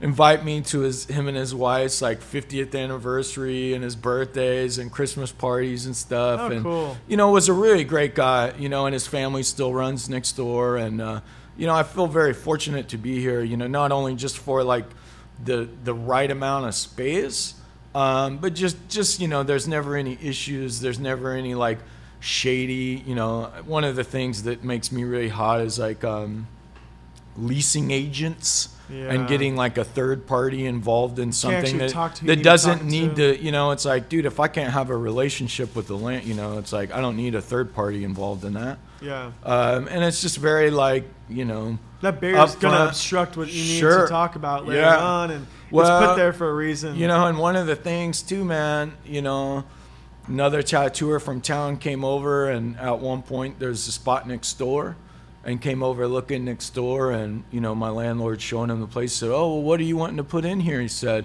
oh well a tattoo shop and he said nah we already got one tattoo shop Yeah, here we don't need you off. get out of here Yeah. and just told him straight up like fuck you leave Absolutely. and uh, you know a lot of landlords though yeah. they'd be like, wait, so you got how much money? Okay. Right. You know, and they wouldn't care, right. you know? And that's, you know, one, you know, really cool. And came from like, you know, he'd always talk about uh, Walmart, Walmart, Hmm. you know, and it was like, you know, the, the separation in that, you know, he saw the rise of that being the small guy and really focusing on customer service. And that's even still a big deal over there. I mean, they service like vacuums and sewing machines. And it's, I mean, if you get a sewing machine or one service, dude, they'll carry it to your car. You know, like that's just the thing, you know, and they'll go out of their way to help you and and whatever, and just to see like the decline, you know, in that. One of the things that was his slogan, and I'll butcher it here, um, was uh, the the bitterness of poor quality lingers long after the taste of a good deal is forgotten Yep. you know and it's like whoa you know and that's you know kind of helped cement like some business ideas and just like how to treat people ideas like just being around him you know and and how he did it and you know so i, I feel real fortunate to be to have been here and to still be here uh, and it's been um, 13 or 14 years in this building um, How many at and red sea's uh, 2002 so Okay. um, I'll have to do this. Three, four, five. yeah, you know, it's weird. Like I remember everything based on based on that. You know, like like when was I tattooing here? You know, but And so has it Um, always been like solo? You just doing it? you know, I had a guy who used to answer the phones for me and used to set appointments. I was in another shop on Waterman for like a year, and the layout was screwy, uh, so I needed one. But as far as like tattoos, like no one's ever tattooed out of here. But uh, my friend Ron, that he would come back when he moved and would would tattoo just to like transition over to uh, Colorado Springs, and then her. Uh, and that's been the only people that have ever tattooed out of here, but me, Wow. I think. Um and I could be wrong on that, but uh, you know, and it's just one of those things. It's not, you know, not that anyone else is like unworthy or whatever. But again, it's like the Kansas laws are screwy, and you know, who knows if that'll ever change. And I'm sure to some and- extent, like this is like your domain. This is like it's figured out. You know, like bringing an equation into it is going to make your well, and that's and it's like you know, in that, it's like I don't know, like how much money do you have to make? Right. You know, it's like I mean, you could make whatever, but you're going to give it all up in taxes. You know, it's like, and I get it in places that are like the rent is so high, you got to have like five or ten tattooers in a place just to break even. It's like, yeah, I get that, but it's like, I don't know, you know, and and and maybe my my priorities have been skewed, but you know, a lot of just coming from like where that I came from and just all the like drama stuff and just the like attitude and the egos and just the you know quirkiness or whatever. It's just, Just something that it I way. just wanted to come and tattoo, man. You know, like I don't need Yeah. all the other stuff. Like I just want to show up and tattoo. You know, and that was always the most important thing. So it was like eliminating what got in my way of just coming to work and doing tattoos. You know, it's like I didn't want to be the shop boss or the whatever or you know getting a cut of everyone doing ta- you know never wanted to be the Walmart of tattoos. Like I just wanted to go do tattoos man you know? And even still it's like man I should maybe be like businessman and do these things better or whatever. It's like nah man I just want to do tattoos you know? Yeah. um so I don't know, you know. So a lot of it's probably based in that, but I mean, I'd really like it if uh, I could have like guest artists because I think like, man, I could get along with anybody for four or five days, you know, and that'd be fine. It's just the repetition in that sometimes where it's just like, right. oh man, I've heard that story ten times and now I want to choke you, you know. Um, and I'm sure they'd say that about me too. so, uh, you know, I don't know. You know, I, I don't think it's for everybody. You know, I I think a lot of time it's cool to see like tattooers work together, and they almost take both of their selves and then become one. You know, Right. like their styles mix, and you're like, oh, that came from that shop. I don't know who did it. You know, but it's I think that would be really cool to have. Um, you know but i was always motivated you know like i never was like oh i'm too lazy to paint or too lazy to tattoo or whatever like yeah, you're on i'm it. ar- you You're know this like morning and last night, and yeah, right before we yeah well Like, and, that, and that's the thing with that flash stuff it's like you know you have to use i mean yeah i might paint on something for like three minutes five minutes in but between still, stuff that's time I'm spending on my fucking phone. Sure, but and and the, but then by the end of the week, Yeah. three minutes here, three minutes there, adds five up. minutes here. I mean, it adds up to a sheet, you know, or whatever. Mm-hmm. Um, And now you have a new anchor for the walk-in. y- yeah, so it's one of those, th- and then I think a lot of that too is like removing your obstacles, like, um, you know, if you spend more time on your phone or like setting up, you know, it's like so many tattooers like they have to take the time to set up their paint situation or get whatever and it's like no man if it's out and it's right there if it's in a place then all you got to do is just go to it I you know? like agree. even like your paint set like flipping open a pan of watercolors you know? It's like as opposed to oh let me dip these out and add, you know and mix all this and get ready you know it's like preparation time like eliminate the preparation time so you can go direct you know? A lot of people uh, you know in the past oh how do you paint so many sheets? Dude i live 10 minutes from here.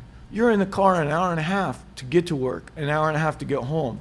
In that you know uh two hours and Three hours. uh you know time you know what i could paint like two or three sheets maybe you know um so i think a lot of that is just like you know a if you're able to do that. I mean, some people have to drive an hour and have to work, and there's no way around that. Right. You know, but it's just like whittling away, you know, at the things that are really essentially unimportant in what you're trying to do, Mm-hmm. and not letting like the phone. I mean, and I do that too. You know, don't think I don't, whatever. But I try to like compartmentalize it. Like, oh, I'm in bed. It's late. Everyone else in my family's, and I catch myself looking at it sometimes. But you know, just try to put it where it's supposed to go. Yep. You know.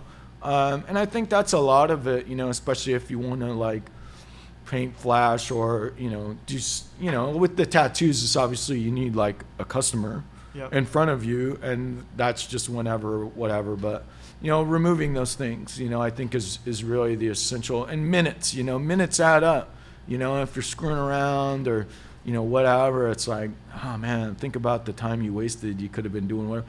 And then also the other part of that is, you know, if if you're working on something you don't really love, you're not gonna like want to do it. You Right. know, I mean, and that's the thing. If you have something you're working on that you're into, it's like, man, you know, oh, cool. You know, like let me let me work on this while we're, you know, people come in and I'll be painting and they'll talk and I'm like, oh, cool. You know, and a lot of that, you know, uh, I was in Picture Machine uh, some years ago in San Francisco, and it was Lyle Tuttle's son, and he was talking to me about like um, Pat and like that whole know, like growing up in that situation, and and you know like. Dude, how do you think that guy made so much flash? Like, cause he sat there and just, I mean, did it. Like, talking to customers every Wow. second of the day. You know, that's how he did it. You know, um, and and Lyle Tuttle, like Junior, he had this. You know, I'm sure you know seen it. It's oh, I got one around here somewhere. It's that like one in the Spaulding catalog of the big grizzly bear. It's like the whole. Oh, yeah, whole- It's kind of the head is a Uh-huh. little turned or whatever. Mhm. Dude, he had this on his leg, and it was this big, dark. You know, solid. He had put some yellow highlights. He's like, "How long do you think this took?"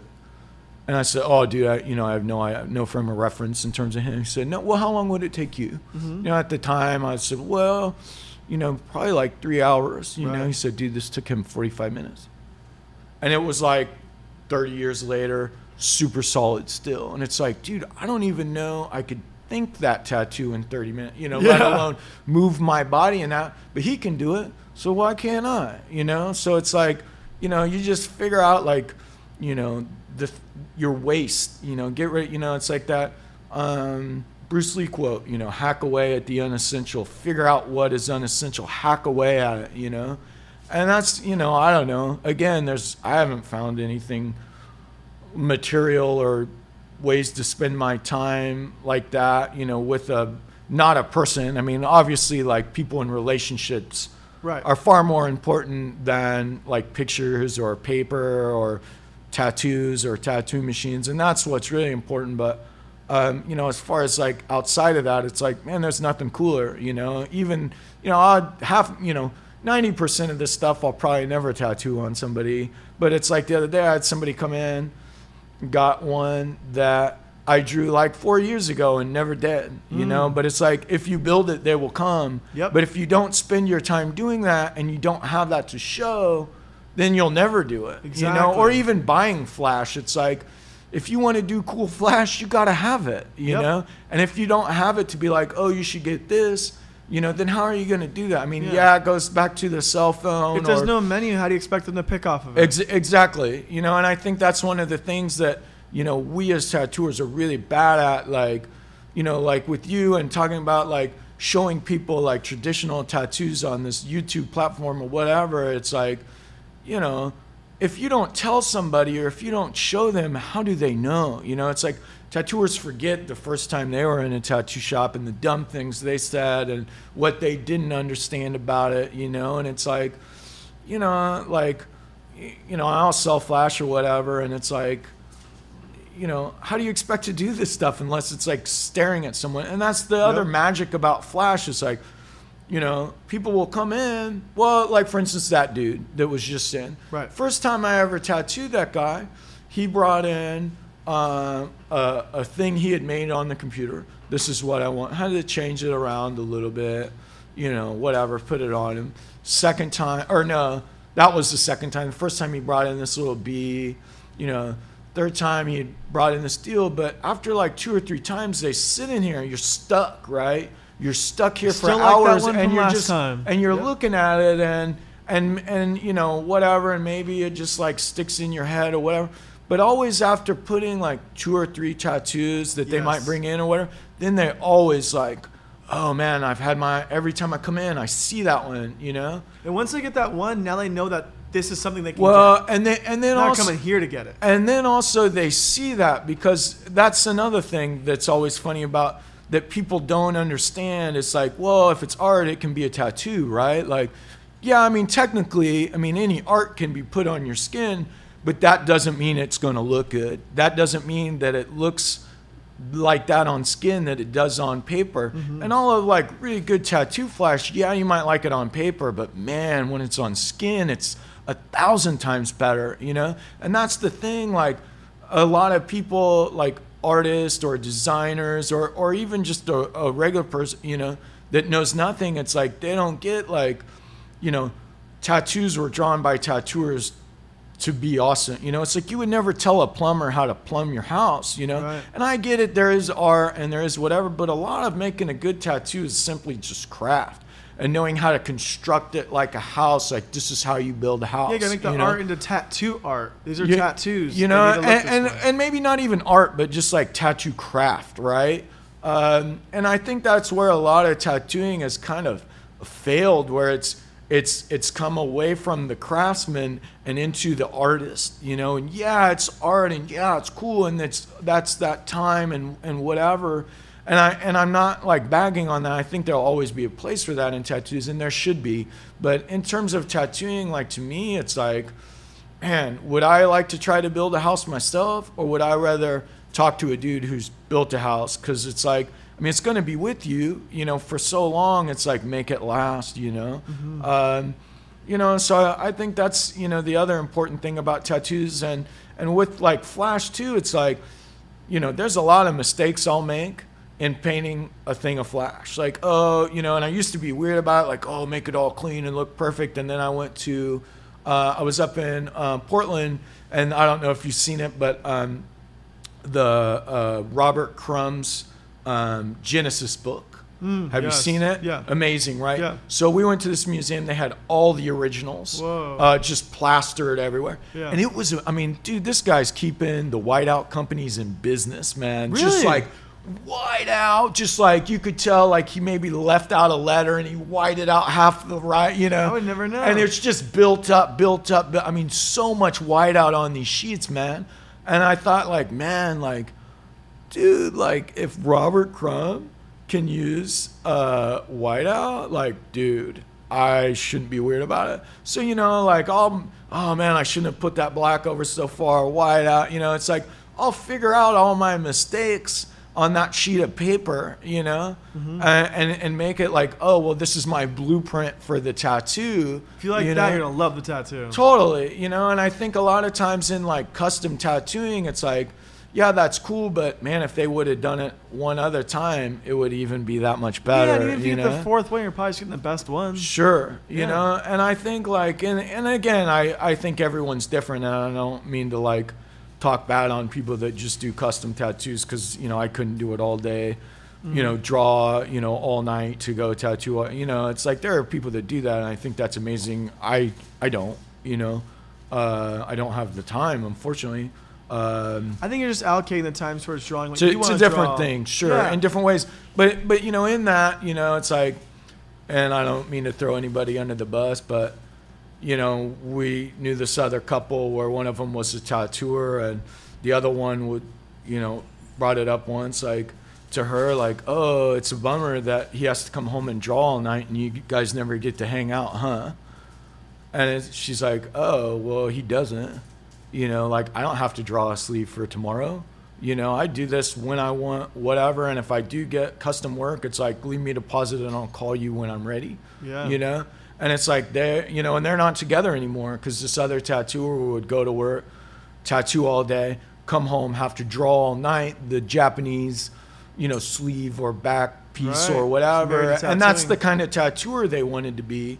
And it's like, dude, I couldn't do that having a kid and a wife, you know? And so Yeah. it's, again, it's that adaptation. And that's not necessary. I hate doing big tattoos, you know? Um, and so it's just the adaptation of what fits to you as a person and how you look at things, you know? Like, dude, four hours into a tattoo, man, I get ADD and it's like, man, I'd rather just go outside and hang out for a while, you know? So I don't know. And a lot of that's just personality or whatever. And, and again, I'm not saying one's better or, or, or worse or whatever, but you know, I think it's just figuring out what is you and what works for you and what works for the time that you given and, and where your priorities lay. I mean, if it's more important for you to draw Japanese, you know, body suits than to have like a family or a relationship, then do it, you know?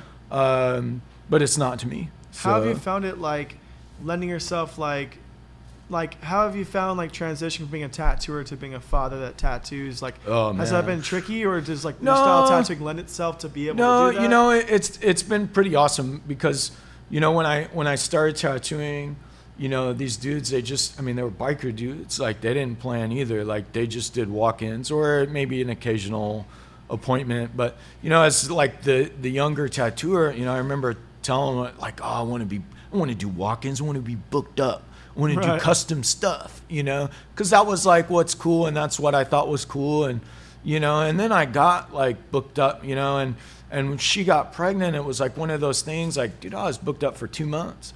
And it was like uh, you know a it was horrible because i'd come to work and see everything i was ever going to do all day every day for the next two months.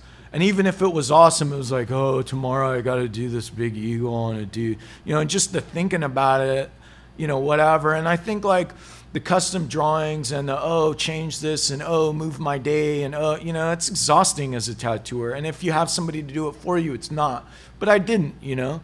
Um, and so it was one of those things. She got pregnant, and it was like, well, I can't really take appointments. You know, I don't know when this baby's gonna come out. Like, so I did my two months of appointments and just told people like I'm just doing walk-ins until I get this baby situation under control. Right. And it was and it was so liberating. It was like, whoa, like I don't have to come to work and know what I'm gonna do today. You know, people come in, oh, I want to get tattooed. Oh, cool. Well, see you in two months. Tattoos aren't about two months from now. They're about today. You know. Yeah. Uh, to me, you know, like when I want a tattoo, it's like, yeah, if you're traveling, you plan for it or whatever, or try to.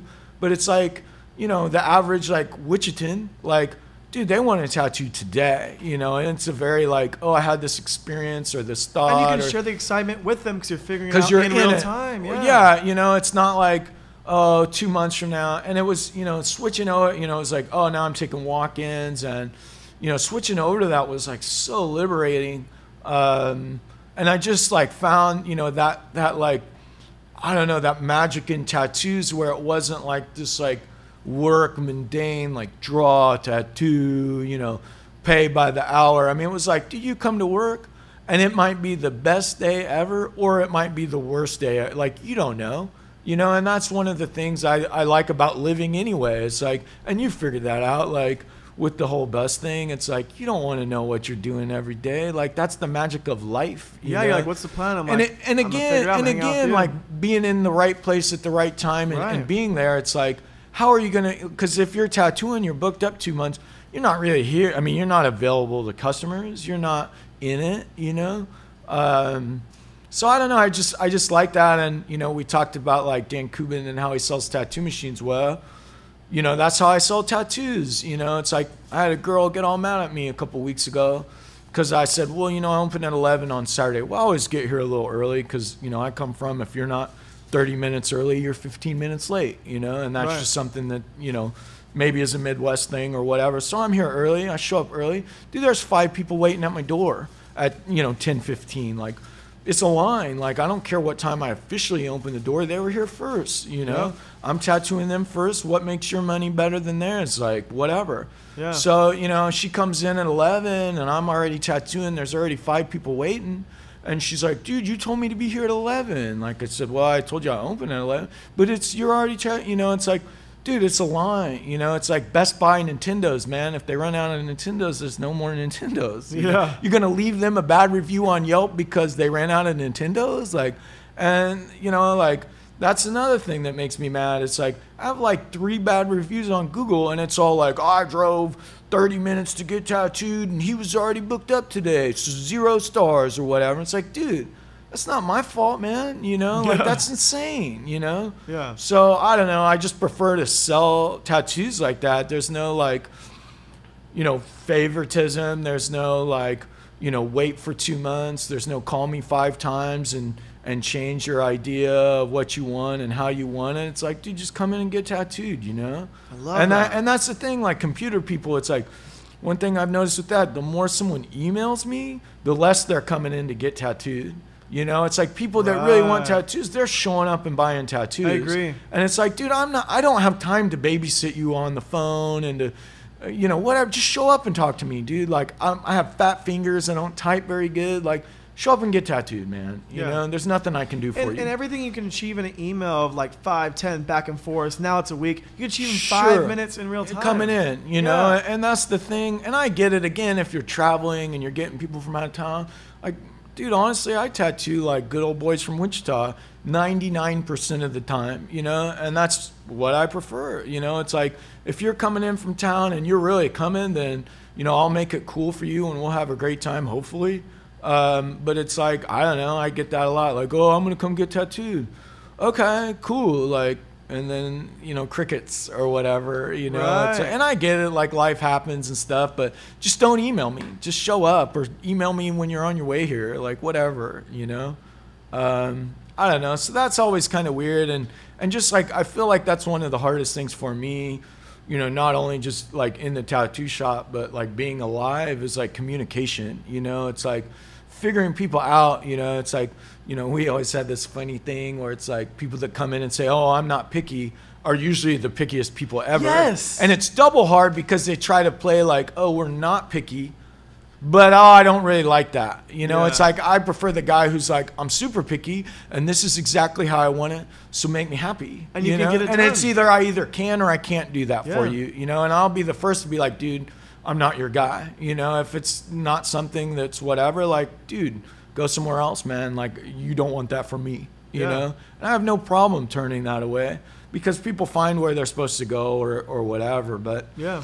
you know, I don't know. I think that's you know, there's so many weird things in tattoos like that that a lot of people like hang on to just because that's how they did it and that's how people do it and somehow that makes people cool or a better tattooer or whatever or they think they make more money like that and maybe they do and maybe I'm just you know too dumb to figure that out um, I think whi- which is you know it's like dude just show up get tattooed give me cash money see you later you know? It's like yeah i take cards but it's like 20 minutes later the thing go you know whatever. No, I think you figured out a way, like you curated a way that's like that's easiest for you, and at the end of the day, you're the one that has to live this. Well, and, like, and, and again, a lot of that's awesome. cultural. You know, it's like where you're at. You know, it's like you live like 10 minutes away, Well, and you in, and, and the people and the people here are different than the people Hmm. in wherever. You know, it's like people here are meat and potatoes. Like I you think you know, built that a It's little bit. it's direct. You know, because there's custom shops. You've built this. Sure. People come here for this. Well, and and you know, i don't realize it's in it's one of those things. It's like you can argue all day. It's like, is the style of a tattooer based on them or is it based on their clientele? You know, probably a little bit of both. You know, I think the clientele came to you. Uh, what you put out is what you get back in. I, I think there's a bit of adaptation in there. You're too that, humble and you you're not seeing Uh, yourself. You know, I don't know. You hang out here for a few days and you might change your mind. Your but- wife's nodding. I'm right. You're wrong, player. Oh, jeez, throw me under the bus. But anyway, Yeah. So moving on. Uh, I hear they're ca- canceling Latin next year. Um, but it, you know, that I- guy didn't come in wanting that peacock on his arm. He came Well, he, in, he did saw the three peacock times later. You know, yeah. because you painted it. Put and it was there on the fucking wall. Yeah, yeah. You and made him mean? stare at but it for three hours. But if you didn't make anyone stare at it for three hours, it's true. it wouldn't happen. And that's one of the things that's always, you know, you travel, you go to shops, and it's like, I don't know, you go in the shop where there's no pictures on the wall. Right. and And, it's they, like- and, and they I- and that- them and- want their style, but what is your style? You have someone else's art. Well, and I and again, I get it, like, you know, whatever. But it's like, man, wouldn't you? I mean, that's there for you to use. You know, that's one of the magic tools of tattooing, and the fact, like, oh, you might have this big painting on the wall of whatever, you know, or this big picture, or maybe it looks like an iPhone shop, or or whatever. You know, it's like again, that's a bit of cultural adaptation, and that's not the culture that I come from. But I think like. And what a great tool that you're just neglecting, even if it's like put up a picture of that dot pointillism crap you did. You Right. know, uh, you know, and a lot of guys will do like stick up their tracings, you know, just everywhere, just just so somebody see. Oh, I like that. Well, cool. I'll draw you something like it. You Yep. know, just using that space and and that idea. You know, it's like to not. I think is just like cutting your own throat. You know? Absolutely. So. I don't know. I think too, in terms of like Flash, you know, it was, um, you know, some writer said, uh, a friend, you know, a friend of mine told me this story, but uh, who's the dude that wrote Fear and Loathing in Las Vegas? Again, it's the important details I Oh. forget. You know who I'm talking about? Yeah. But anyway, he said, you know, he said once, he said, you know, he he retyped out a Mark Twain novel because he wanted to know what it felt like to write a novel you know how it felt just going through him you know not that he was plagiarizing it or whatever or trying to sell it or just just to feel it move through and what it felt like and i think like tattooing and tattoo flash is a lot like that Oh, yeah. you know you, you, Yeah. you know you talked about like overthinking a tattoo then to just like whittle it back down and i think a lot of that is like you know, you know, you know. Mike Malone said, you know, only after doing that eagle a hundred times does it become your own. You know, figuring out like where you can cut a corner or, or where you can change, Right. or your stroke is maybe a little different. Or, but even like literally just tracing, like- tracing it, and like you see, just to feel it. you see know? her say, Jerry, like geisha head. You're like, why is the eyebrow so high? And then you then you pull it.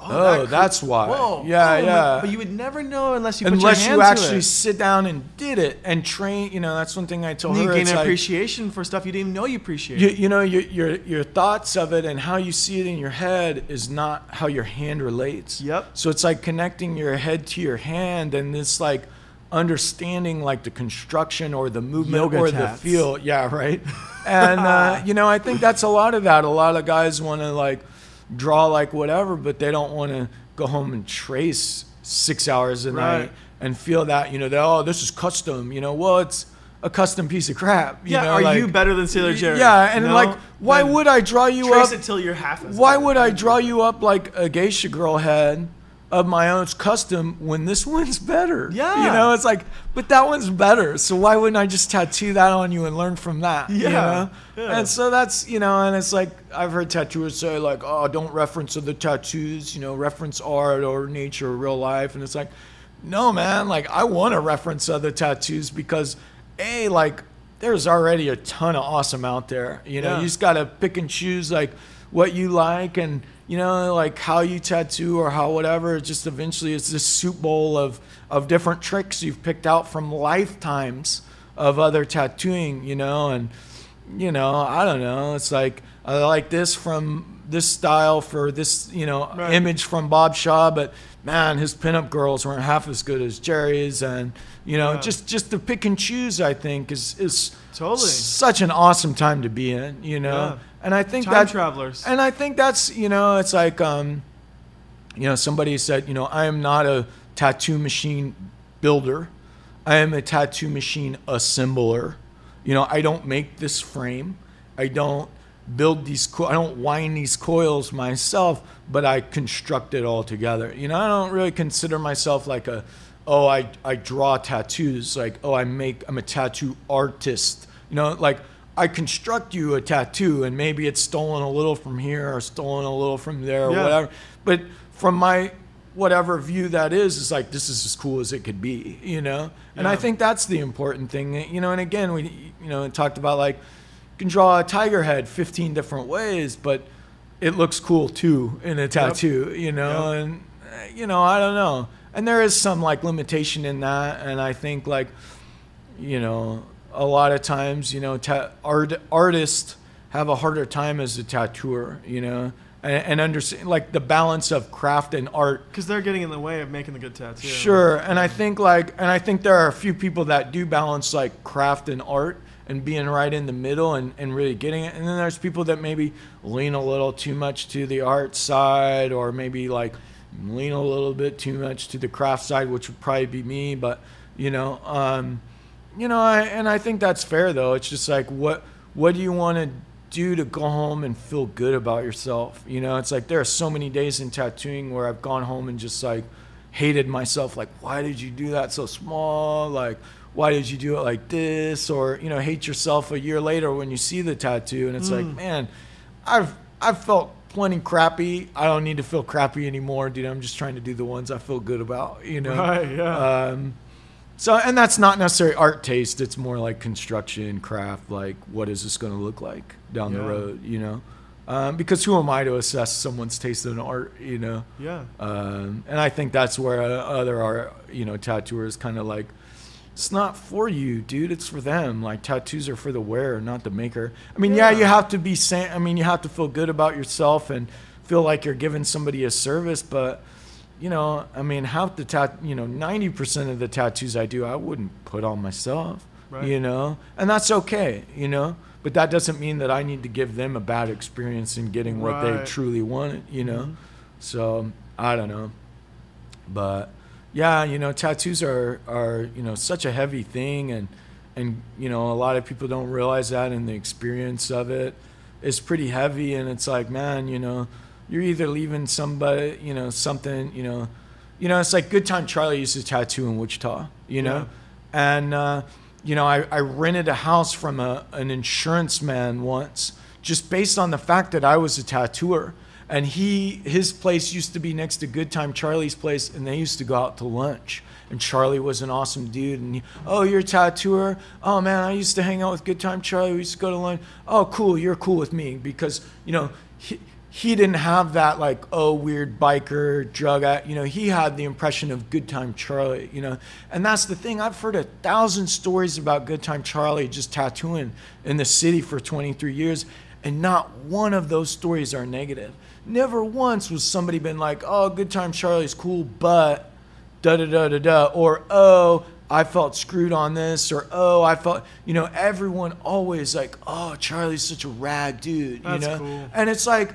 I mean, no one. I mean, people won't say these nice things about me twenty some years from now or whatever. You know, I'm sure there are plenty. Well, screw that guy because of this. You know, but I, I, you know, I always think that was amazing about Charlie is like, you know, everyone left happy. You know, even like the next door neighbor was happy to know him. You know, it's like, how cool is that? You know, I met Charlie on a couple of occasions, and they, every time it's like, wow, what a cool experience, you know? I mean, even if he wasn't good time Charlie, even if he was a dude on the street, you know, like that you never knew that never did a tattoo, wow, what a cool dude, you know? Yeah. And, and you know, when you're like the um, ambassador of tattoos, it's like, uh, what's really important here? Like, what are you leaving? You know? Right. I mean, even if it like the insurance guy never had a tattoo, never got tattooed by Charlie, didn't want one, you know, but it didn't matter, you know. And that and that was his, you know, impression of tattooers. You know, like, wow, you know, to to leave that, I think is is really cool. You know. I love that. So, hey, what's up, man? Hey, what's? How you doing? Doing good, sir? Hey, uh, dude, I don't think I'm gonna be able to tattoo you today. Okay, yeah. Um, yeah, so, yeah, you know, I'm, I'm doing this like podcast thing. Nice. Uh, this guy's uh, in town from California, and then he's getting tattooed, and I think that's gonna be my day. Okay. So how's that stuff healing Pretty up on you? Oh, man. Can I see it? Can you show it off? This dude came in Tuesday Oh, and was like, "Oh, I want a sleeve," and I was like, "Yeah, yeah, sure you do." And he's like, "Oh, yeah, I'll take this." so the camera can see it. this Yeah, and yeah. that, and then it's like he's tougher than me. Yeah, you got that on Tuesday, Sick. and then all this stuff in the Oh, back, bringing it around, yeah. And uh, and he wants I love this those like uh, out the back yeah, when he's yeah. coming in. That's He wants cool. this like cowgirl or whatever, and I was like, oh, I'm so stoked to do it, but You're on Yeah, dude. I, oh man, I'm sorry. Uh, are, do you got plans tomorrow? Uh, tomorrow, no. Okay, dude, show up early. i I think I'll probably he'll be mad at me and want to leave. I'm sure he'll be gone by then, or if not, he'll be plenty tattooed and, and not one anymore. But yeah, dude, I know I told you to come back today, but I he beat you anyway, I guess. so yeah, no problem. Yeah, First dude. first served. Yeah, there you go. Yeah. Hey, thanks, man. Yeah, it's good to see you you. guys. Take Yeah, care. have a great day. Thanks for coming by, dude. I look forward to doing that cowgirl though. So, Nice. uh, yeah, yeah, come back, please. All right. So, all right, dude. We'll see you soon. Yes. It's like open territory now. You already Oh man, yeah, yeah. He's like, oh, I want to sleeve. I'm like, yeah, sure you do. He's like, no, Ray, I'm not picky. I'm like, yeah, sure you're not. And he's like, oh, I like this and that and this one and put it here, you know. And it was like, It's oh, well, I just need like ten of you. And, Yeah. I mean, my life will be set, you know. Like, uh, so yeah, that's like the best customer, you know. And he's uh, lives in Korea. He's only here for like 30 days, so it's like sleep me up because I don't know if you know this tattoo situation there, but it's like you can't tattoo unless you're a doctor, and it's all under. Yeah. The t- it's weird, weird stuff anyway, Yeah. but.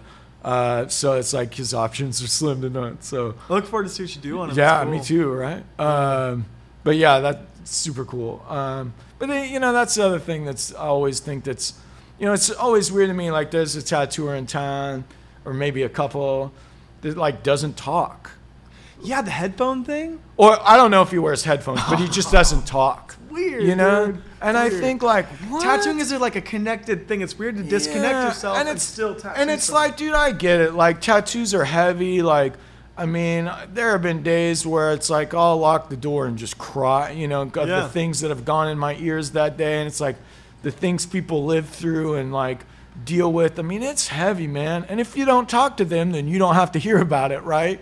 But and I, and so I get it in terms of a defense mechanism, but then I also think like man, there is so much that I know as a human being that I would never know outside Oh, of the yeah. tattoo shop. and the people you've met. Dude, we meet all kinds of people. Crazy. I mean, I tell stories that people tell me that it's just like, man, that is an awesome story. Yeah. Like, you know, and, and I've learned so much, and I think like, you know, that's one of my prerequisites on, on getting tattooed. Like, I don't get tattooed by people who don't talk. I don't get tattooed by smokers because I don't want, you know, I have. And it's like, dude, I don't want you to take a break every 45 minutes Yeah. and then come back to tattooing me after 10 minutes and it hurt like five times as bad. Right. You know, like, screw that. It's all dried Start, up. finish, let's get done, bandage me, let's go. Like, screw your cigarettes. Like, you're fine, you know?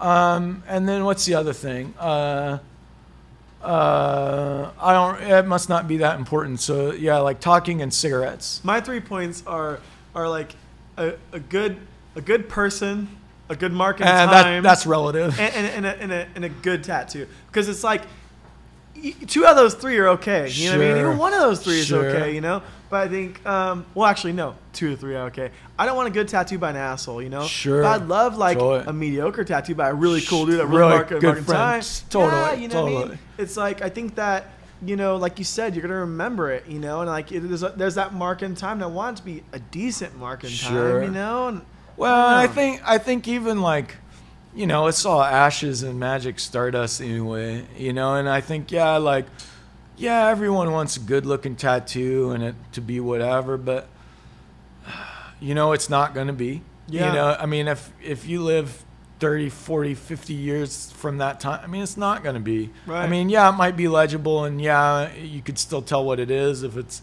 designed right and this and that, but it's like, you know, in the end, it's like, you know, I think it was like Lyle Tuttle, you know, said to me once, he said, you know, man, I said, tattoos are like the stupidest fucking things ever invented.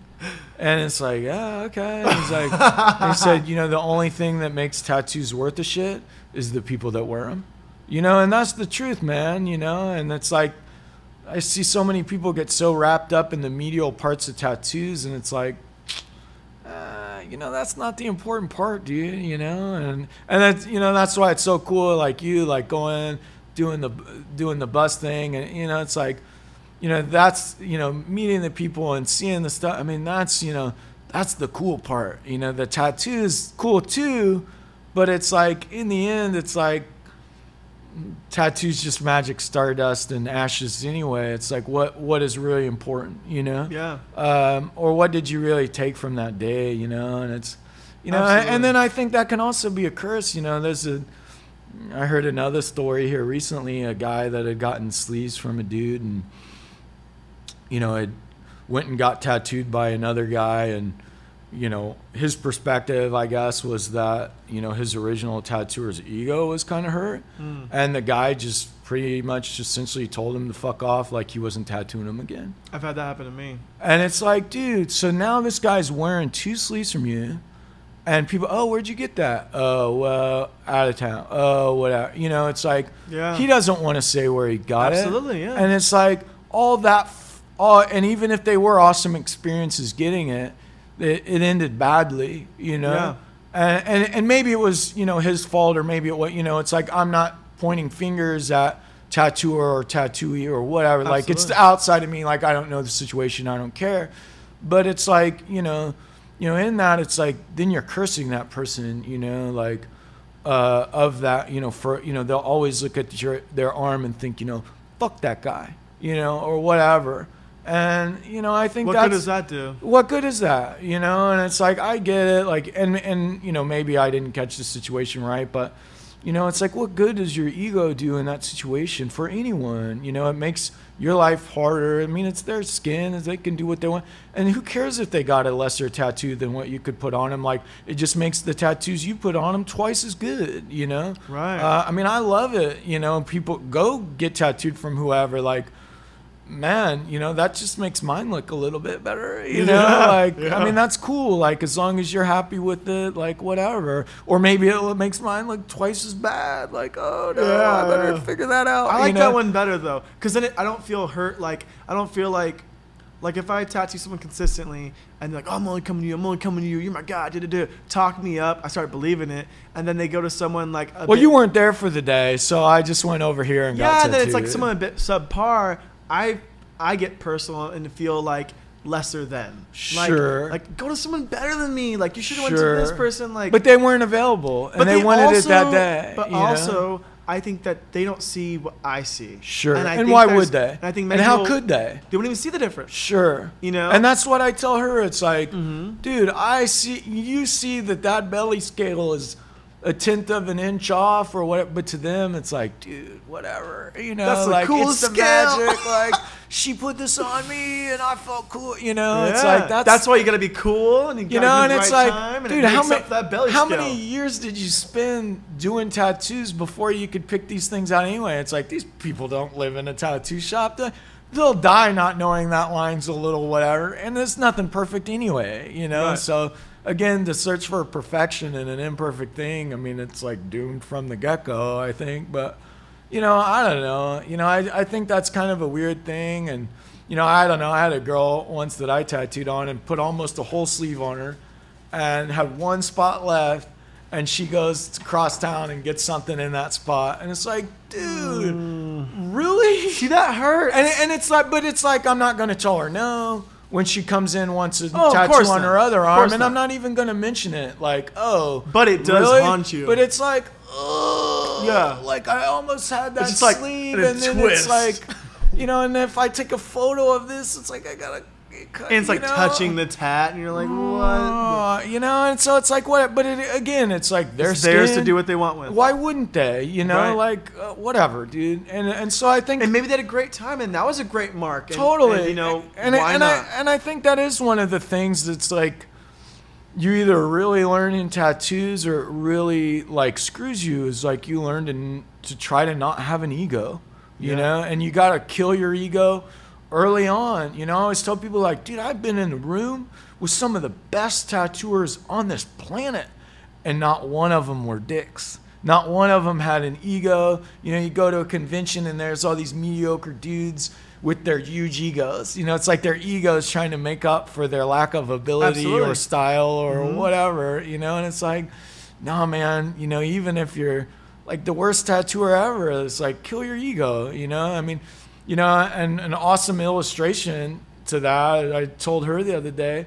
you know, the first tattoo convention ever, which has only been like three in Wichita, was in a, essentially a barn. you know, and this dude had come and, you know, he had the truck and, you know, he wasn't necessarily the best tattooer or very good. You know, he had all the flash or mm-hmm. whatever, but he was super friendly.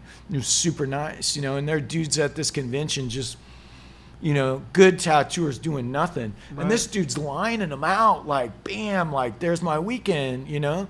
And, uh, you know, my friend Ron, he, I was, you know, maybe tattooing like a year or two years, not good.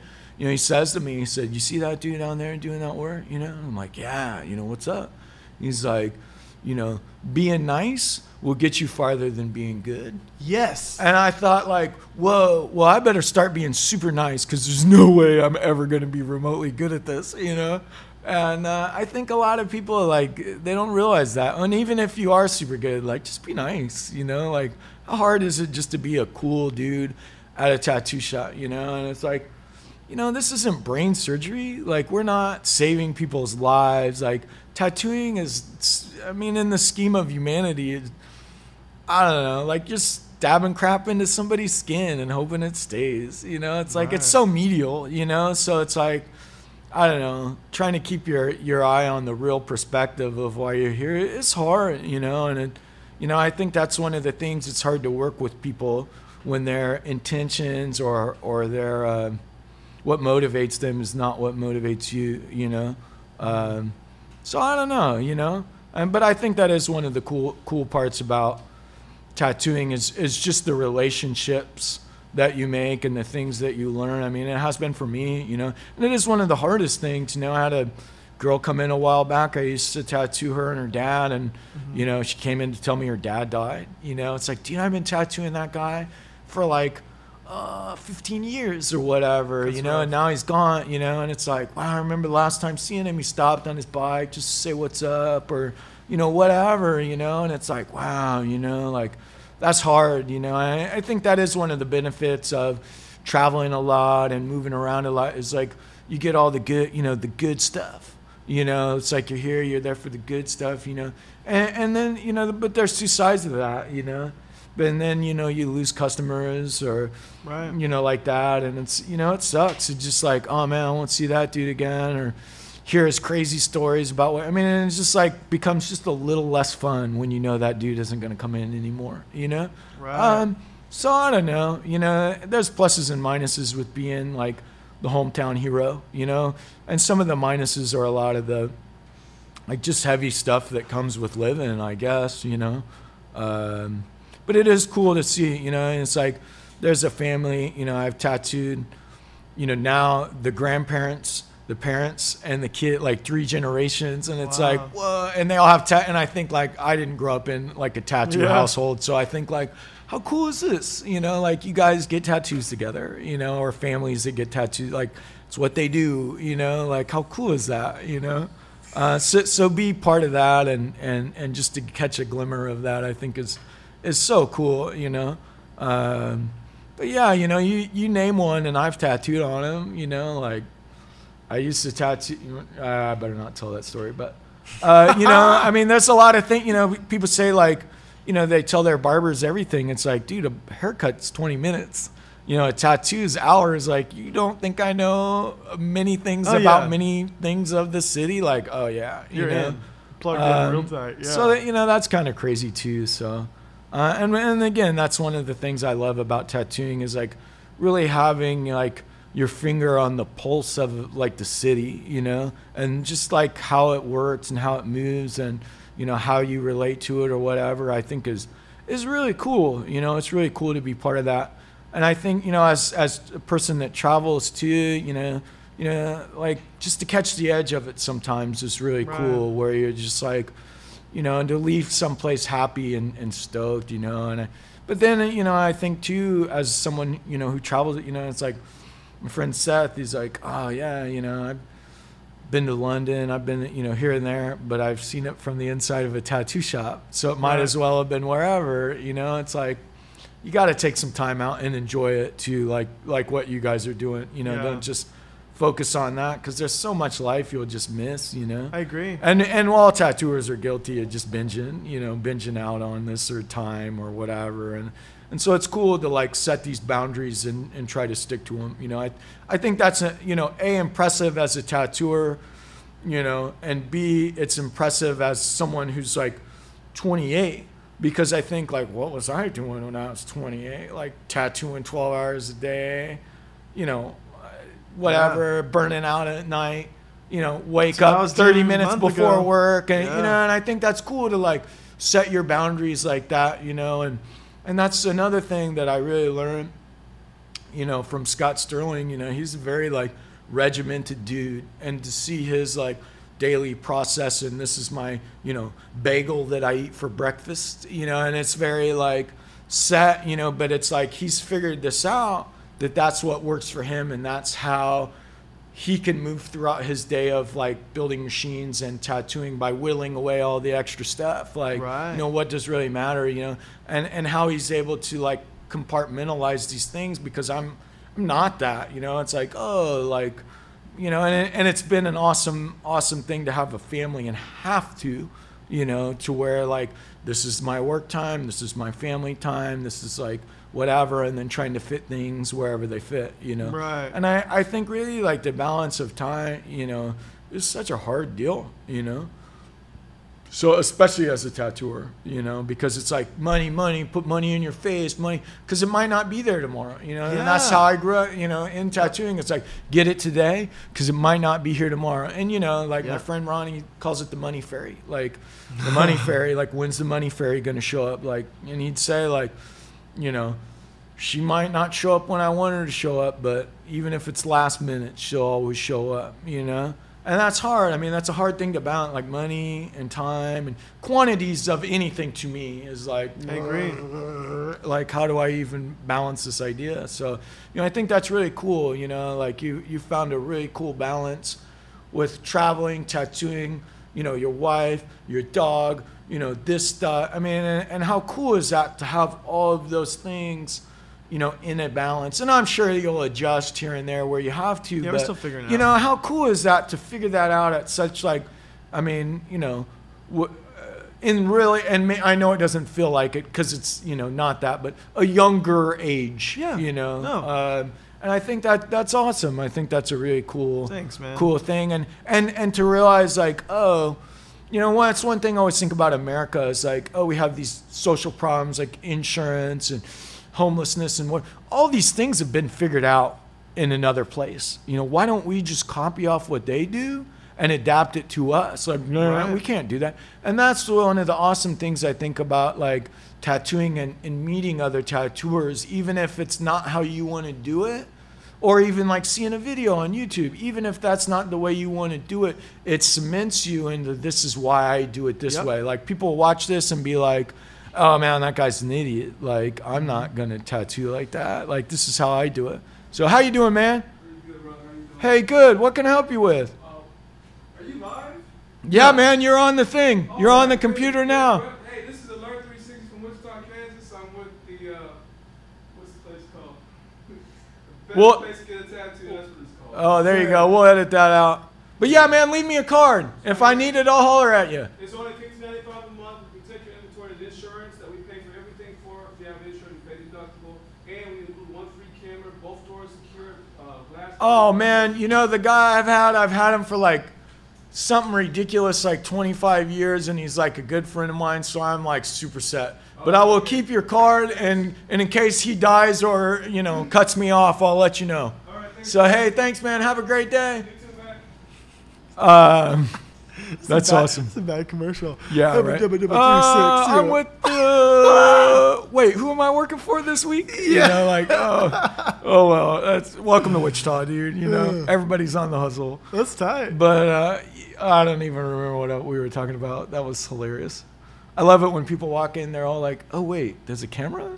I actually Like- like it. I think this. I think that that has made this really cool. Like them stopping in and showing the tat. Like that's sick. Yeah, Like, this yeah. is a oh, I'm glad people shop. actually showed up today. Yeah, like yesterday, cool. I was like, "Oh, there's usually more people here." Yeah. So I don't know. That'd be the funny, you know. And like I said, like the Kansas is all screwy with the guest artist thing, but I think that'd be weird because like sometimes you go places, and maybe not you because you got the internet list and you're playing ahead, but you know, go places and it's like, man, has anyone come in here in like a week and a half, dude? Like, Right. You know, it's just crickets when you show up, you know, sometimes, and you never know what you're gonna get. I mean, it's every day. Should have been here yesterday. Yeah, should have been here yesterday. Yeah. The surf was great. Right when you left, It so went many to walk-ins. crap. Yeah. You know, oh yeah. man. Yeah. The second you left, everyone showed up. That's Like, what I was here. oh. I, w- I would set up. And then, like, what you set up for? Like, oh, like just just praying to the tat gods. You know Yeah, what I mean? right. Then someone walk Sure. in, or I'd go for lunch. You hungry? Like, why are you going for lunch? I'm not hungry. I'm just gonna go pretend. I'm just gonna go out across the street because someone will come in. Yeah. And I'll leave and like, bing, phone call. Like, hey Wayne, come on back. I'm like, okay, cool. You, yeah, you know, right. this is, I mean, if you ever get in a pinch Yeah. and you really need somebody, just go poop. Yeah. And then, and then it's like 10 people are showing, and especially here, it's like, you know, it's like I don't poop at work. Yeah. Just because it's like, that's weird and it's small, and it's like, I'll poop before I come. But then, like, the days where I'm like, oh, no one's been in all day, I really have to poop. Like, the second I start pooping and forget to put a sign on the door and lock it, it's like, got a room full, and then it's like you're coming out of the bathroom, like, oh, like- I mean, it's like, yeah. So that's you know, if you ever get hard up, just go to the toilet, man. You'll That's make fair. you'll make a million dollars that day. So at least that's the case here. So Let's end the podcast on that note. I like that quote. cool. That was a good Fair one. enough, dude. Thank you. Thank you. You It's awesome. man. Uh, you know, you might have to get better at editing after this one.